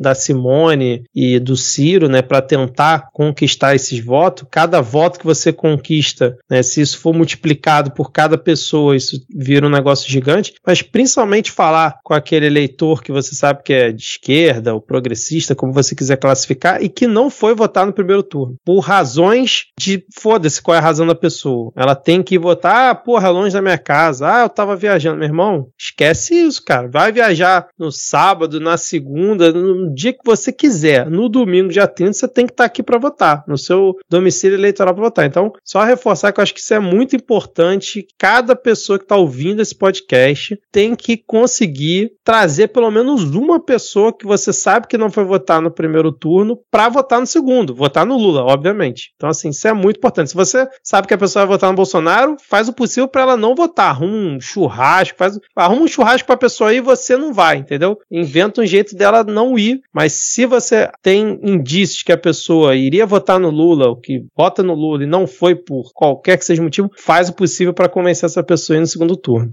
É, é não fato... sei se, desculpa, Thaís, não sei se prometer mamada é crime eleitoral. Então convença pessoa como tiver que convencer.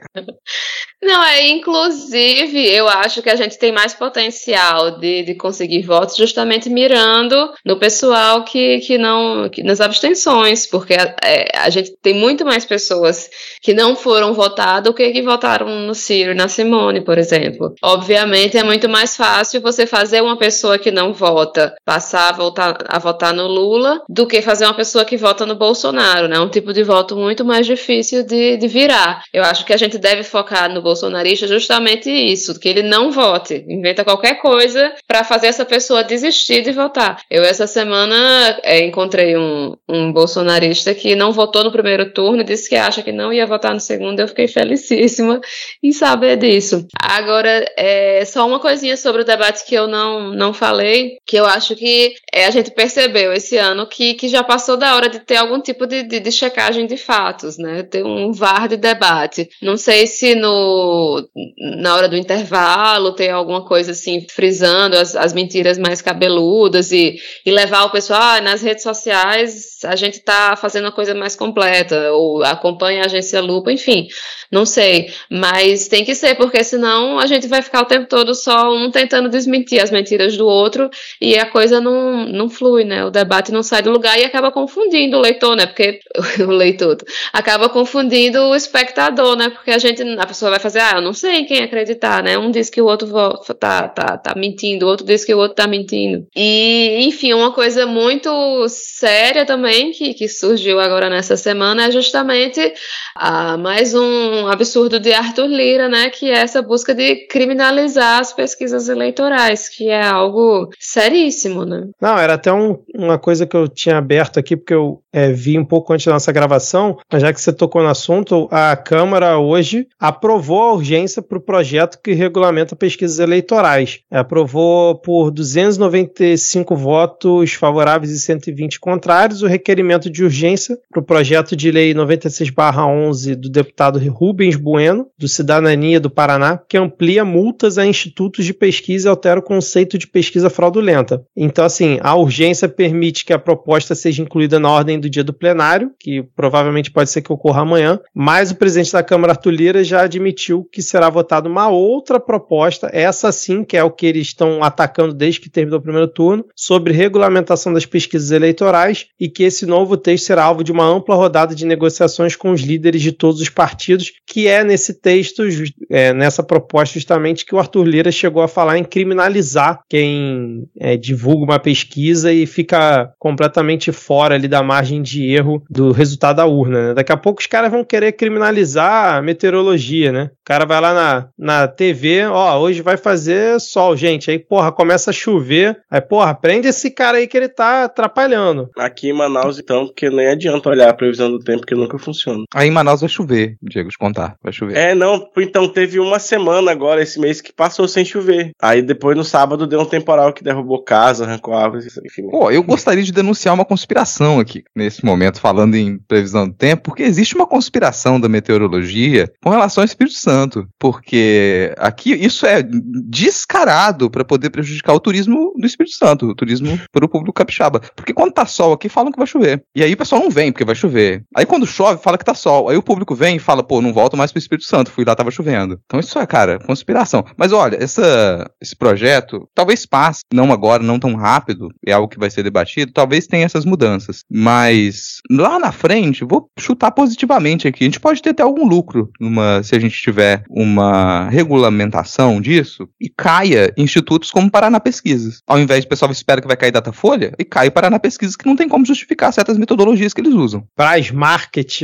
ou tem um outro que soltou domingo que o Bolsonaro tá com 51% dos votos válidos, é Veritá. Quem já ouviu esse mesmo Veritá disse que o Bolsonaro né, no primeiro turno tava com 48 e o Lula com 40. Então, é, esse é o nível. E agora no segundo turno a mesma coisa. Bom, a já falou bastante do Lula no Flow, atualizei mais aqui, cara, sério mesmo, eu tô achando que o Lula vai bater o recorde total do Bolsonaro. Recorde não, né? Mas o número de visualizações totais do Bolsonaro em dois dias, porque agora há pouco eu falei que estava em 3 milhões e 300, já está com 4,8 milhões de visualizações a entrevista do Lula lá no Flow Podcast. É, vamos falar agora sobre o que, mais uma vez, que é como uma bomba na campanha do Bolsonaro, que eu acho que foi a, a maior de todas. Já teve a da maçonaria, teve a do canibal. Eu falei, não, a, daqui até o final não vai ter nenhuma outra, porque, pô, falta 15 dias aí, não tem mais como. E eis que Jones Manuel, Diego, Jones Manuel faz um recorte de uma entrevista do Bolsonaro que tinha ocorrido no dia anterior, tipo, já tinha 24 horas que o Bolsonaro tinha dado entrevista e tal. E o Bolsonaro já tinha contado essa história diversas outras vezes, sobre a tal visita que ele fez na casa das venezuelanas e tudo mais, das refugiadas, e pipipi, popopó, que elas estão querendo fazer programa, que elas estavam arrumadinhas. Nessa entrevista, o Bolsonaro, além de falar isso novamente, ele diz que pintou um clima e ele entrou na casa, isso segundos depois dele ter comentado que as meninas estavam todas arrumadinhas de 13, 14 anos, né, dando a insinuar que elas estariam ali para se prostituir e depois ele fala: não, elas estão aqui para ganhar a vida, estavam lá para ganhar a vida. E ele já falou que elas estavam ali para fazer programa em outras oportunidades. E aí cai como uma bomba, o vídeo viraliza de uma forma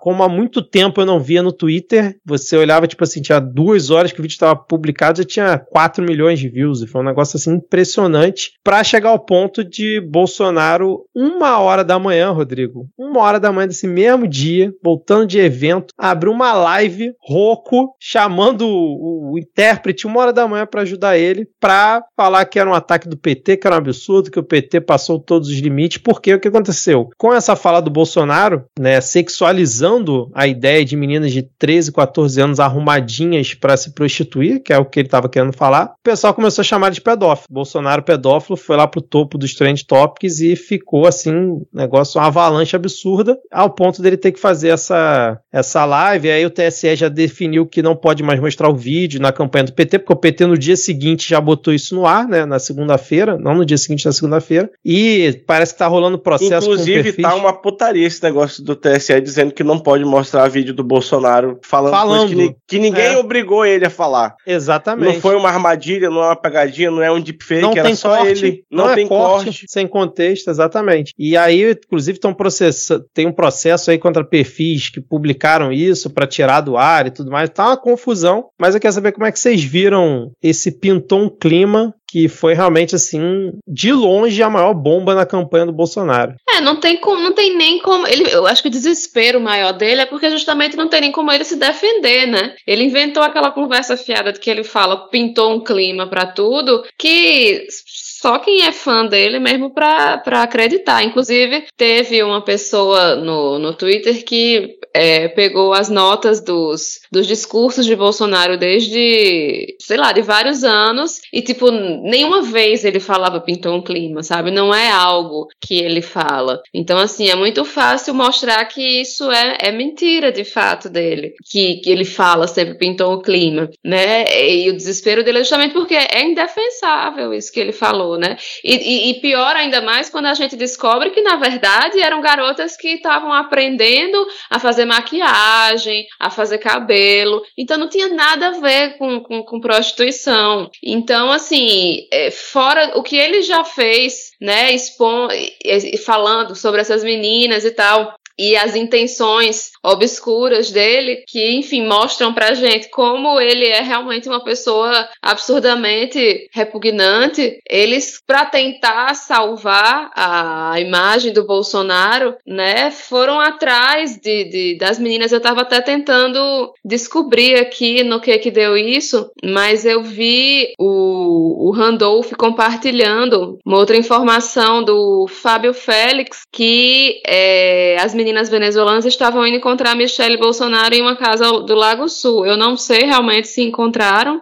Né? Elas encontraram, se encontraram na casa de um pastor. Ah. E, e, tentaram fazer com que elas gravassem, tentaram fazer com que elas gravassem uma mensagem desmentindo aquilo para ele usar na campanha e elas se recusaram. Hum. Não só se recusaram, como a orientação é que elas querem um pedido de desculpas formal e público do, do presidente, assim, pela, pelo que foi dito. Então perderam também essa essa. Foram tentar coagir testemunha uhum. e levaram na lata. É, só conseguiram a embaixadora de Juan Guaidó para fazer o teatrinho deles, então, né? É, que foi um vídeo ridículo, né? Que acho que eles soltaram hoje, tá? O Bolsonaro, a Michelle e essa. A própria Michelle tá com uma cara assim de puta merda. Onde eu tô cara, durante com... esse vídeo, tão vergonhoso que é. É, e a embaixadora fake. E aí o Bolsonaro naquele melhor estilo de quem faz merda e não entendeu nada. Ele fala, ah, pra quem se sentiu incomodado com a minha fala que foi distorcida, eu peço desculpas e tudo mais. Assim, completamente fora da realidade, mas acho que ele chega a falar, né? Que a, que a Michelle e a embaixadora fake foram ao encontro da, das venezuelanas, né? Acho que ele chega a falar isso no vídeo, sim. Mas você vê, né, como é importante a gente, por mais difícil que seja, como é importante a gente prestar atenção nas coisas que esse homem fala. Porque de onde saiu isso, com certeza tem muito mais. Ele não para de falar absurdo. Tem o gerador de Lero Lero, ele é o gerador de absurdos. E aí tem, tem uma coisa com relação à repercussão disso, algumas, né? Primeiro, é claro, a gente ressaltar que não existe prostituição infantil, existe exploração sexual de crianças e adolescentes. E isso é um ponto. E aparentemente, quando ele fala isso, vamos dizer que ele acreditasse que era isso que estava acontecendo. Que ele acreditasse que ele saiu numa visita e que ele encontrou uma casa de exploração sexual de crianças e adolescentes, que não é o caso, era um projeto social, mas que ele acreditasse. Já estaria tudo errado, porque ele é o presidente da República e não há nenhuma denúncia e não aquilo não é, é pelo contrário, ele diz: "Ah, vou entrar nessa casa". Ele se convida para entrar na casa da suporte na cabeça dele de uma casa de exploração sexual de crianças e adolescentes. Já estaria cometendo um crime também. Mas nem era o caso. Era um projeto projeto. E aí você ressalta primeiro, cara, na cabeça do abusador, não tô dizendo aqui, gente, para ninguém processar a gente. Eu não tô dizendo que o Bolsonaro é pedófilo. Eu não tô dizendo que o Bolsonaro é um abusador. Eu tô dizendo que na cabeça do abusador é exatamente assim que funciona. O abusador, ele olha a criança, olha a adolescente e na cabeça dele ele fala: "Nossa, ela tá dando em cima de mim. Nossa, essa criança está afim de fazer alguma coisa comigo". É assim que a cabeça do abusador funciona. Então, para alguém olhar para crianças e adolescentes, 13, 14, 15 anos e falar: "Nossa, pintou um clima", é porque essa pessoa tá pensando em sexo. Ela olha para crianças e adolescentes e ela pensa em sexo. Que tipo de sujeito olha para crianças e adolescentes e pensa em sexo? E a primeira coisa que passa na cabeça dele é sexo. É, é esse o nível da coisa, é esse o tipo de sujeito. E é isso que pesa quando um vídeo desse é divulgado. Porque a pessoa tem que ser muito desprezível. A pessoa tem que ser desprezível, assim, de uma maneira que não tem nem como mensurar. para ela ouvir aquilo, para ela ver um vídeo desse e ela não ficar horrorizada. E não perceber que, nossa, esse sujeito que tá diante de mim, eu tô olhando pro sujeito que ele ele foi para um espaço que estava crianças e adolescentes, e a primeira coisa que ele pensou é: nossa, elas são prostitutas e querem transar comigo. Eu falar com, tenho que falar com todas as palavras porque esse é o, o, nível que é pesado, assim. O cara chegou no espaço e ele viu jovens, fossem adolescentes ou não, ele viu jovens, mas nesse caso adolescentes, de 13, 14 anos na cabeça dele, e a primeira coisa que ele pensou são prostitutas e tá rolando um clima, e tá pintando um clima. Então é claro, isso surtiu efeito imediato. Ele não quer ser vinculado a isso porque uma das pautas da extrema-direita é o somos todos contra a pedofilia. E aí ele vai e se comporta como um pedófilo. Novamente, não estou dizendo que o Bolsonaro é pedófilo. Estou dizendo ele em público, ele mesmo diz que ele se comportou como um pedófilo, que ele se comportou como um abusador.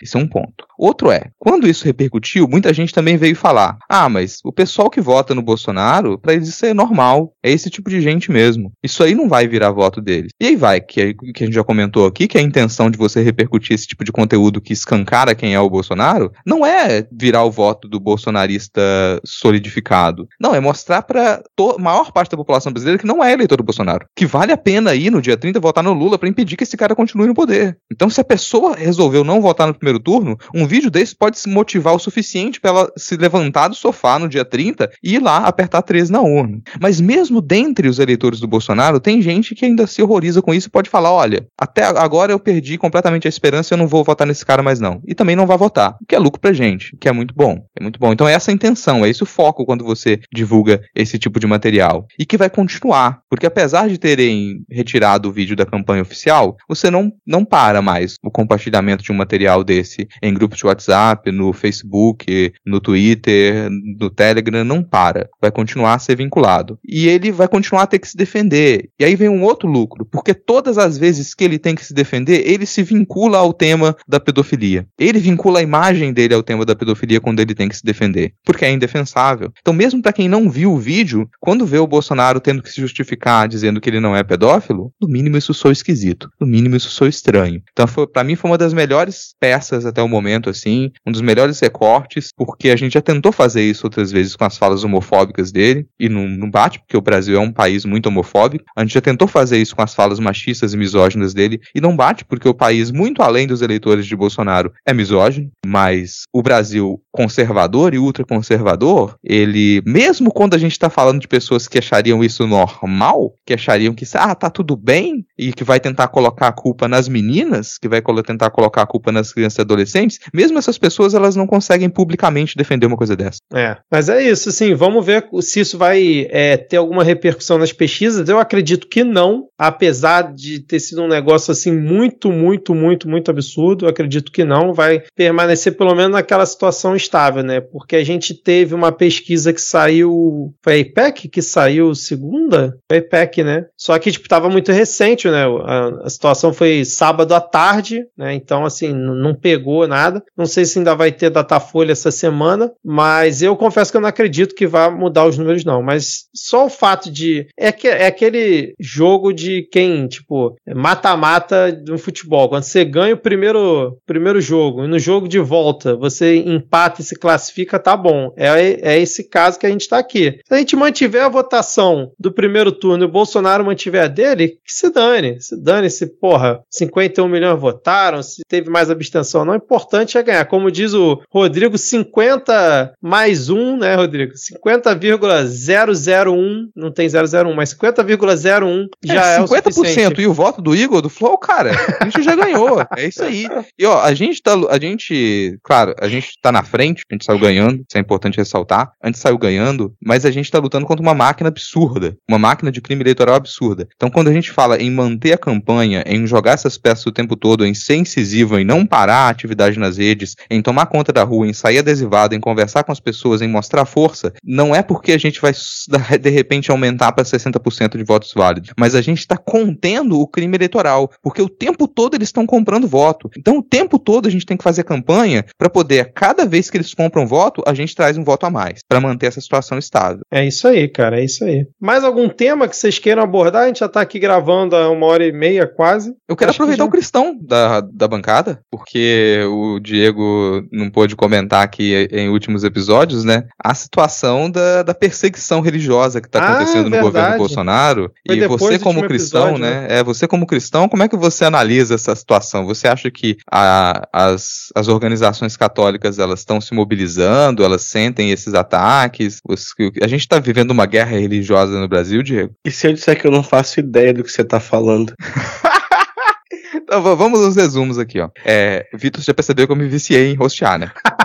Vai, Foi mal, segue cara. o baile aí, cara. Mal que. Mas olha, a gente, o, o Bolsonaro ele tentou capitalizar em cima do Círio de Nazaré, escreveu o Círio com S, inclusive, né? Ficou uma coisa meio esquisita. E ele foi expulso de lá. Falou: não, isso ele não foi convidado, isso aqui não foi um evento político, ele não pôde fazer nenhum discurso, ele foi expulso de lá. Mas na sequência, a gente teve um evento constrangedor na, em Aparecida do Norte, porque o Bolsonaro não só esteve presente em uma das missas, como os seguidores do Bolsonaro, eles começaram a atacar sacerdotes, a atacar a imprensa e a tentar em algum momento quase invadir o templo bêbados, descaradamente bêbados assim, agredir as pessoas, desrespeitaram, vaiaram o, a fala, a homilia de um arcebispo, acho que era um arcebispo que estava fazendo a homilia no momento, vaiaram, porque ele decidiu falar que a gente tinha que alimentar as pessoas e combater a fome, e aparentemente os seguidores dele não gostaram, e isso repercutiu bastante, depois foi engolido por outros escândalos também, mas num primeiro momento repercutiu bastante esse tipo de, de ataque. E ultimamente tem continuado a acontecer. Em outros templos, durante a missa, seguidores do Bolsonaro interrompem o padre para poder gritar palavras de ordem, para poder atacar o sacerdote. E, bom, as pessoas ficaram pensando, isso vai repercutir? O Lula continua liderando entre católicos, mas nesse meio tempo o Bolsonaro cresceu nas últimas pesquisas ali um pouco mais entre evangélicos. O que aconteceu em Aparecido do Norte pode ser o chute na santa, que a gente teve nos anos 90,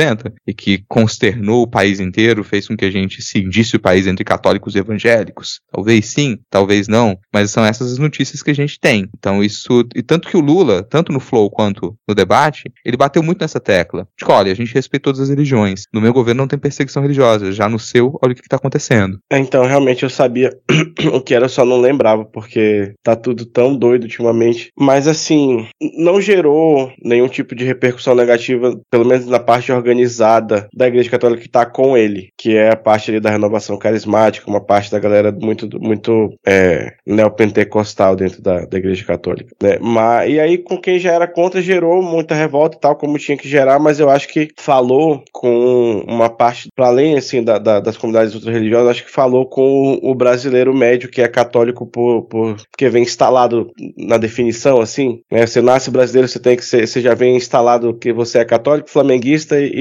corno, sei lá, um negócio assim. Então acho que ajudou a, a, mexer com essa gente. E aí você junta até mesmo a, a, a questão do funeral da véia, né? Que tinha começado já essa, esse, esse, essa escalada de, de desrespeito com coisas que as pessoas, né, é, é, respeitam muito. Aí teve lá no funeral da véia aquele caso com os eleitores dele atacando jornalistas, fazendo baderna, e agora esses dois casos.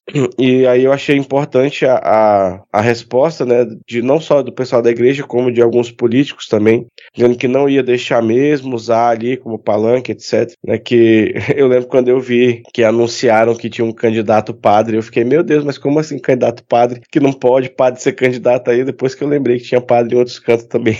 mas é, eu acho que é isso. É, é importante essa galera se revelar, sabe? Para quem não, não, de repente não é, não conhece, não sabe o nível de chorume que eu, esse pessoal está disposto a descer para defender um cara que nunca foi um, um, minimamente um cristão aceitável, assim, sabe? E o videozinho da Cássia Kiss convocando os patriotas de verde e amarelo para Nossa Senhora, pro dia de Nossa Senhora, né? E aí eles vão lá e fazem aquele papelão todo. Cara, coroa com a, com a latinha de escol, ameaçando, ameaçando o cara da TV lá e falando assim: não, filma aqui, ó, filma aqui a minha caneca cheia de chopp, cheia, cheia de cerveja com a foto do Bolsonaro. Cara, é surreal. A galera aproveitou a cerveja que sobrou da Oktoberfest levou pra Aparecida, né? Cerveja verde.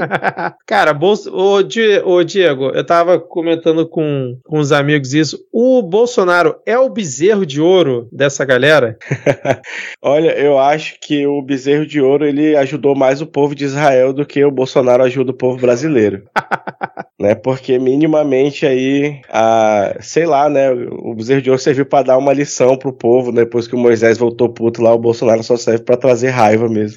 Beleza, tá certo. Então, algum comentário aí, Rodrigo? O Rodrigo tá comendo seu biscoitinho durante a gravação. Pô, eu já falei pra aqui. caralho aqui, bicho. Eu falei tanto que eu tô até constrangido. Vou monopolizar, não tem mais gente pra falar. É, é. Thaís, algum comentário a mais? Não, não, dessa, dessa área eu não, não tenho muito o que comentar, não. E só fechando esse tópico aí da, das agressões aos católicos, dessa perseguição aos católicos, acho que a gente tem que começar a usar mais esse, essas chamadas bombásticas, né? Bolsonaristas perseguem católicos, assista. Que é basicamente o que tem, assist... o que tem acontecido. Eu já vi pelo menos três vídeos diferentes em igrejas aleatórias, depois do caso de, de Aparecida, de bolsonaristas interrompendo os padres por algum motivo específico. O último que eu vi hoje, o padre falou: não, você não vai falar de Marielle aqui na igreja, não. Essa abortista, essa mulher lésbica, essa mulher de traficante, cara, e, e vai emendando. E aí tem uma outra senhora que tá atrás e fala: é isso aí mesmo, não pode deixar não. E xingando o padre. O senhor é isso, o senhor é aquilo. Então, assim, ultrapassando qualquer, qualquer limite do minimamente aceitável dentro de uma sociedade assim que respeita, pelo menos, respeitava, né? O, o rito ali dentro, dentro da igreja, mesmo que saísse dali o pessoal quebrasse o pau, mas dentro da igreja, ali dentro do, do templo, vamos dizer assim, eu realmente nunca tinha visto nesse nível. E tem um outro também que a mulher tá com a camisa do Bolsonaro escrito Brasil acima de tudo, também confrontando o padre, porque o padre falou alguma coisa é, que não era, não citou o nome de ninguém, e ela achou que estava falando do Lula. E ela tomou por bem enfrentar o padre e querer atacar o padre. É um negócio assim surreal. Cara, acho que a gente tem oportunidades aí. Que elas vão do, do mais caricato ao mais complexo e caro para as pautas de esquerda. Então, dentro do caricato, honestamente, a gente pode, já fala isso há um tempo, só que sem ter tanto material para trabalhar, tanto material atual, pauta quente, que é Bolsonaro é o falso Messias, ele é o anticristo. Então tá ali, ó, os fiéis a trabalhar com esse tipo de gente, ó, os fiéis do anticristo, os fiéis do falso Messias, os fiéis iludidos pelo falso Messias. Você, cristão, não siga o falso Messias. E ainda tá usando o nome dele. Agora a gente tem, tem pauta quente para trabalhar com isso. Mas esse tipo de estratégia vai desse ponto até a retomada ou domínio de pautas que durante os últimos anos elas ficaram relegadas à direita e à extrema direita, como por exemplo a pedofilia e o abuso sexual. A gente tem lutado há muito tempo para trazer esse debate para a esquerda, para demonstrar como que quem consegue lidar com isso são os progressistas, quem consegue discutir de verdade isso sem falso moralismo, sem varrer as coisas para debaixo do tapete, são os progressistas. Então quando a gente pega uma, um escândalo como esse, é o momento de aproveitar. E muita gente fala: não, mas isso aqui a gente está apelando. A gente está apelando, não, cara. Isso aqui é, é oportunidade para a gente puxar para o nosso lado da pauta. As pautas que foram sequestradas da gente, agora a gente tem que pegar essas pautas de volta. E a gente tem que colocar nos nossos termos. É assim que isso vai ser discutido daqui para frente. Porque essas pessoas que dominaram essas pautas até agora, elas estão completamente desmoralizadas. Elas não podem mais falar sobre isso. Quem tem que falar sobre isso somos nós. Então são, são oportunidades que a gente tem que pegar. Inclusive, no aspecto religioso, é fundamental no Brasil. Queira ou não discutir religião no Brasil, você não faz política no Brasil sem isso. Você não faz, não tem como, cara. Esquece. A gente falou disso no último episódio bastante até, e, e a gente volta a tocar nessa tecla. A gente passa por um momento agora, talvez único, não sei quando que isso vai se repetir, em que a percepção de muitas pessoas dentro das igrejas sobre as funções da fé na sociedade, as funções das instituições religiosas, essas percepções estão fragilizadas, elas estão turvas. E a gente não pode perder essa oportunidade para poder, nesse momento, pegar pautas que foram sequestradas. Porque não, é, não foi sempre que a gente não teve diálogo com instituições religiosas. Pelo contrário, organizações progressistas têm um histórico longo de dialogar bem com organizações religiosas. Mas a gente perdeu bastante espaço. Vamos aproveitar essa oportunidade agora. Voltar a fazer esse discurso. Porque as pessoas estão desconfortáveis. Pode parecer, para quem é, vê de fora, que, que evangélicos são um bloco. E não são. Você tem centenas e centenas de designações. Você É difícil a gente conversar de fora para dentro? É. Então, o que a gente falou no último episódio, a gente precisa que isso seja feito de dentro para fora. Então, é também uma população ali que ela tá passando por uma pressão muito grande. Ela tá sendo coagida constantemente há anos. Faz anos que essa população está sendo coagida. Tá entregando o seu dinheiro, tá entregando a sua família, tá entregando toda a sua rotina. Se dedica 24 horas para a igreja. Vincula todos os seus afazeres, todos os seus planos de vida. A igreja, isso é uma coação constante. E essa é uma, é uma pressão que um dia ela explode. E não é bom para ninguém que essa explosão aconteça, gente. Não é bom para ninguém. E agora, nesse momento, a gente tem uma brecha em que tudo tá fragilizado e que a campanha progressista ela tem que ser firme. Ela tem que ser um, um farol. Tem que ser um ponto de firmeza, um chão em que essa população sinta em algum momento, se acontecer de, ó, pisei fora dessa coação, eu tenho onde me apoiar. Porque eles se apoiaram na igreja porque a gente não foi firme. Eles não podiam se apoiar no governo, não podiam se apoiar em programa social. E quando a gente apresentou programa social em governos Lula, isso já tinha acontecido. Então a gente perdeu, a gente não soube como apoiar essa população. Agora, na hora que eles pisam fora da igreja, eles têm que ter em quem se apoiar. Tem que ter suporte. Não pode se sentir fora de qualquer comunidade, se sentir solto no mundo, não vai dar. E não, a gente não tá aproveitando isso ainda, eu acho. Claro, a gente tá em campanha, a gente tá ocupado com muita coisa, mas parte da campanha é a gente demonstrar que essa galera pode ter apoio se quiser sair dessa coação. É, eu até comentar, né, que tem um movimento que já é mais ou menos antigo, que é a questão dos desigrejados, que até onde eu sei, me corrijam se eu estiver errado, a origem não é essa, mas que muitos estão utilizando esse termo para identificar as pessoas que estão, por exemplo, dentro de uma Assembleia de Deus e não estão mais, e não estão mais se sentindo representadas pelo que o pastor está dizendo lá, que é toda hora pedindo coisa, que é toda hora falando de política, e essas pessoas estão se desinteressando pelo, pelo ambiente, né? Por estar dentro da igreja. Então, assim, tem vários relatos disso, já vi algumas pessoas recentemente comentando isso, né? O termo é, desigrejado é, vai muito além disso, mas utilizando é, esse termo para esse foco, né? Das pessoas que elas estão se desiludindo com os pastores que estão usando mais a política do que a própria palavra, do que é, a fé dentro do, dos templos, né? Então, assim, vale a pena dar uma pesquisada aí também sobre isso. É, Rodrigo, não temos tweet dos salves essa semana, porque você está censurando os ouvintes do Midcast a terem aqui. Mas teve gente que pediu salve no tweet de aviso de gravação. Exatamente, era o que eu ia trazer aqui. Posso monopolizar ou vocês querem ler junto comigo aqui? Eu posso monopolizar. O Rodrigo tá dando ok aqui, ó. Então vamos lá. Se alguém quiser ler também, é só levantar o braço aí, ó. Marina Duarte Fonseca, um salve para essa bancada maravilhosa. Passo a semana inteira com saudades de vocês e o Rodrigo quer te censurar, lembre disso. e vai uma foto do meu gato laranja que de tão preguiçoso só bebe água deitado. Tem a foto aqui do gatinho. Eu vou dar espaço depois pro Rodrigo se defender das minhas acusações, tá? Deixa eu terminar os salvos aqui, ó. A Mariane Yurki. John ficou com ciúmes da Jaqueline porque como a gente tirou ele da rua, ele não tem aniversário para ganhar parabéns. Manda beijo para ele. Essa é uma foto de um peixe que minha irmã tirou para entreter os gatos deste post. muito bom, cara, muito bom. Então, Olha aí, Rodrigo, como é que você quer perder um momento desse? Onde que você ia ver uma foto de um peixe para uma foto de um gato? Ai, ai, ó, Rafa... É pra me defender ou não? É, não, deixa eu terminar aqui primeiro. Rafael Lobate, nem sei se é pra mandar salve, mas vai aí um salve pra toda a bancada. Surpresa do programa de hoje e pro companheiro 3K. Olha aí, ó, o Igor já conseguindo ser chamado de companheiro. O Denis Almeida, gata Titi pedindo salve e que se salvem. Aí tem a foto da gata Titi. Ana Penalva, sei que não é tweet dos salves, olha aí, mas quero mandar um beijo pra todo mundo do meu país Nordeste. Beijo, Ana. Beijo, Nordeste. Salvem o Brasil de novo, por favor. Beijo. É, boa, Thaís. Ro Rose Matos 18, um salve para toda a bancada e lambeijos. Pra, um salve para toda a bancada e lambeijos das minhas gatas. E aí tem uma, duas, três, quatro gatas caramelo aqui na foto, uma em cima da outra, sensacional. A Padawan do comuni o Padawan do comunismo, né? Não sei se ainda dá tempo, mas mandem um salve pro Luke. Vocês não diriam, vocês não diriam não para essa carinha e realmente, Rodrigo, não sei se você tá vendo aí, Thaís e Diego, não tem como dar não pra essa carinha é, do Luke. Que coisa maravilhosa, cara. Eu gostei tem... dos salves interativos agora que a Thaís fica mostrando ao vivo.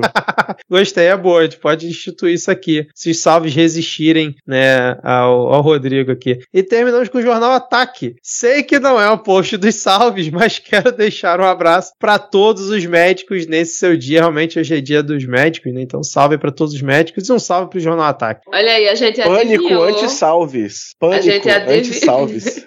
a gente adivinhou que iam ter os salves das pessoas que iam dar salvos mesmo, mesmo tem que ser ter salves. Vai, Rodrigo, foi concedido o seu direito de resposta, do direito de resposta, do Tem direito de resposta. Tem uma parte. É, cara, não, não tô censurando salves aqui, gente. A gente gosta muito quando vocês interagem com a gente, a gente sempre fica muito feliz. Às vezes é um pé no saco cantar um monte de parabéns? É, eu não vou negar, não, porque eu sou honesto, eu não vou mentir pro nosso público, ao menos não de graça, não tô ganhando nada com isso. Afinal de contas, você é o Rodrigo, não é o Bolsonaro. Pois é, não sou o rei da mentira. Bolsonaro é o rei da mentira. É, mas, cara, acho que a gente pode retrabalhar o bloco salves também depois de um tempo, porque muita gente não escuta os salves. Muita gente, quando chega no momento dos salves aqui, a gente dá pra medir a audiência cai. Então a pessoa escuta o podcast até a hora do momento dos salves e aí para, não escuta mais. Cai muito. Então a gente quer que as pessoas possam escutar esse momento, escutar até o final, porque no final muitas vezes a gente dá dicas culturais que são interessantes, a gente divulga muita coisa no final. Então Já é, sorteio é, também aqui. Pois é, é bom que a galera fique até o fim do programa. Fique até. Então, na hora que ah, anunciou o momento do sábado, o pessoal cai fora. Não é bacana, não é legal. Então tem outras possibilidades que a gente pode ter. A gente já mudou aqui o Midcast várias vezes. Fica esse convite também para vocês sugerirem pra gente quais os caminhos que a gente vai ter pro final dessa temporada, pra próxima. A gente já teve muitos blocos aqui que eles foram ótimos e que a gente segurou durante metade de uma temporada, a temporada inteira e depois trocou por outra coisa. É bom para nós que gravamos, pra gente ter essa variação, para quem nos escuta também, para quem acompanha, perceber que o programa ele muda com o tempo, ele se transforma. A gente às vezes, pelo menos eu às vezes sinto falta de a gente ter um momento para poder é, ter a percepção das pessoas do podcast que elas já ouviram. Então, se ouviu o episódio anterior, e a gente tem comentários, tem as pessoas contribuem com a gente, às vezes manda mensagens super longas, corrige coisas que a gente disse, a gente fala muita besteira aqui, a gente erra muito dado aqui, porque a gente, pô, isso aqui é comentarismo de portal. Então é bacana quando tem gente que entende muito mais de um assunto do que a gente, e lá no Twitter vai e faz um comentário, e explica uma coisa que a gente errou, e corrige, e a gente dá um vacilo enorme, e a galera vai lá e, e, e faz um, um, comentário bacana. É bom de poder trazer isso pra cá também. E manter a audiência, a galera ouvir até o final, pô. Inclusive, ano que vem, talvez a gente tenha que inaugurar um tipo de bloco que nunca houve, que é bloco de notícia boa. né? É possível que, que aconteça isso, então a gente tem que estar preparado e contamos aí com a ajuda de vocês. Ó, então, ó, você, eu já fiz o apelo aqui, vá falar com uma pessoa, principalmente que não votou no primeiro turno, para ela votar no segundo turno, né? Votar 13 e pra gente confirmar essa vitória do Lula, porque até onde eu sei, a bancada toda aqui está confirmada para a temporada 2023, mas realmente com o governo Lula precisaremos fazer alguma é, reformulação aqui no talvez no estilo do programa, mas sim iremos criticar o governo do PT com certeza. Eu já eu garanto. contando aqui. os segundos para falar mal. e esse, eu quero passar é... um mês em Brasília com mando de greve. Vai ser lindo. Nosso compromisso de campanha aqui para partir de 2023. Então, assim. Eu não garanto nada, tá? Agora sim vamos ver a pluralidade no, na bancada do Midcast aí, ó, no, no, governo do PT. O pessoal defendendo, o pessoal criticando, o pessoal. Enfim, não, mas. pior que eu nem sou fã, mas tem que ter aí uma dissonância, né? Tem que ter alguém para defender, então eu posso fazer esse papel. Mas é que tá, tipo, vai ser natural isso, vai, é, vai ter uma bonita dança entre quem concorda e quem não, porque a gente não vai estar tá preocupado se a gente vai morrer de fome ou de doença pandêmica a cada segundo. Então dá mais tempo de você ter até divergência de opinião ali. Exatamente. Então, assim, por esse novo é, cenário para 2023, vá, procure uma pessoa que se absteve no primeiro turno e faça ela ir votar 13. Convença ela com carinho, com cuidado cuidado, né? Pense no Lula indo no Flow Podcast, o Lula indo no Ratinho, como ele conseguiu ali convencer quem estava do outro lado, né? Conversando com ele, faça isso pra gente, pra cravar a vitória no segundo turno e ter um momento, não vou dizer de paz, mas um momento, um momento um pouco mais normal, né? No país, a gente parar com esse inferno que a gente está vivendo. Vocês vão querer dar alguma dica cultural? Eu tenho, não tenho dica nenhuma aqui. Manda abraço então, Thaís. É, eu tenho uma dica que eu fiquei descobri essa semana e eu acho que é importante repassar para o pessoal que o TSE tem um aplicativo chamado Pardal para denúncias de crimes eleitorais. Então eu acho muito importante que a gente use. Eu, na verdade, não sei como é o funcionamento, porque eu até hoje não usei. Eu, eu fiz um tweet bruto e marquei o TRE da eu Paraíba. Vi, Eu vi essa tua interação com, com o Twitter do, é. do tribunal, foi muito boa. Pois é, eu adorei a resposta dele deles. E aí eu acho que estou é, fazendo a minha parte de divulgar, porque de fato eu não, não sabia que tinha, se sabia, tinha esquecido já. E realmente tem muito crime eleitoral acontecendo. Então, assim, bora denunciar, porque é, não, não é brincadeira o que tem sido feito. E esse é um, uma das coisas, um dos serviços de, de formiguinha que a gente faz nesse momento, né, nesse momento crucial. E a segunda dica cultural é a mesma que eu fiz na semana passada. Só que eu vou dar uma de Janones e eu vou dar uma missão para vocês. o projeto dos primeiros livros da, da Miramar Livros está no Catarse. E aí é, eu não vou, não vou nem pedir para vocês ajudarem, colaborar. Colaborarem. Quem quiser colaborar, com certeza, vou adorar. Mas queria a ajuda de vocês para compartilhar também, para a gente conseguir difundir além dos, dos, dos, nossos amigos e familiares. Então, pode entrar nas redes sociais da Miramar Livros ou no próprio Catarse. É, o nome é Outras Histórias, catarse.me barra Outras Histórias.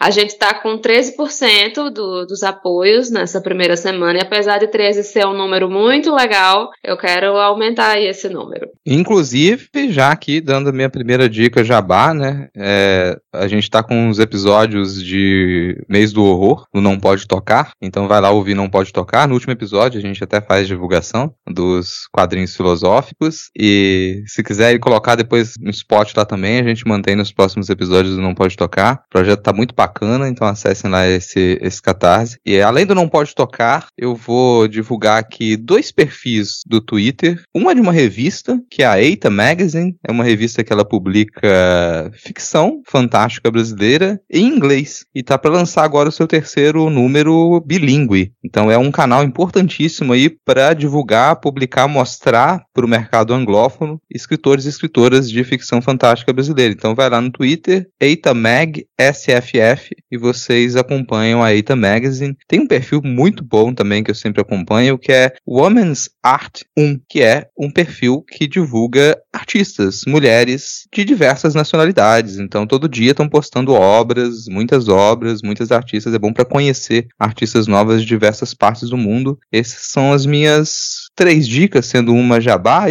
deixo uma quarta também, que eu sempre lembro aqui, já que continua no mês do horror, né? A minha última noveleta, noveleta de horror cotidiano, A Morte do Vizinho da Serra Elétrica, continua disponível no Kindle Unlimited. Quem assina Kindle Unlimited pode ler lá de graça, e na Amazon por um precinho bem bacana lá. Então acessem lá a Amazon, procure A Morte do Vizinho da Serra Elétrica, leia se você está no Kindle Unlimited, compre se você não tem o Kindle Unlimited e faça um escritor nacional feliz. Excelente. Alguma dica, Diego? É, não fiquem doentes.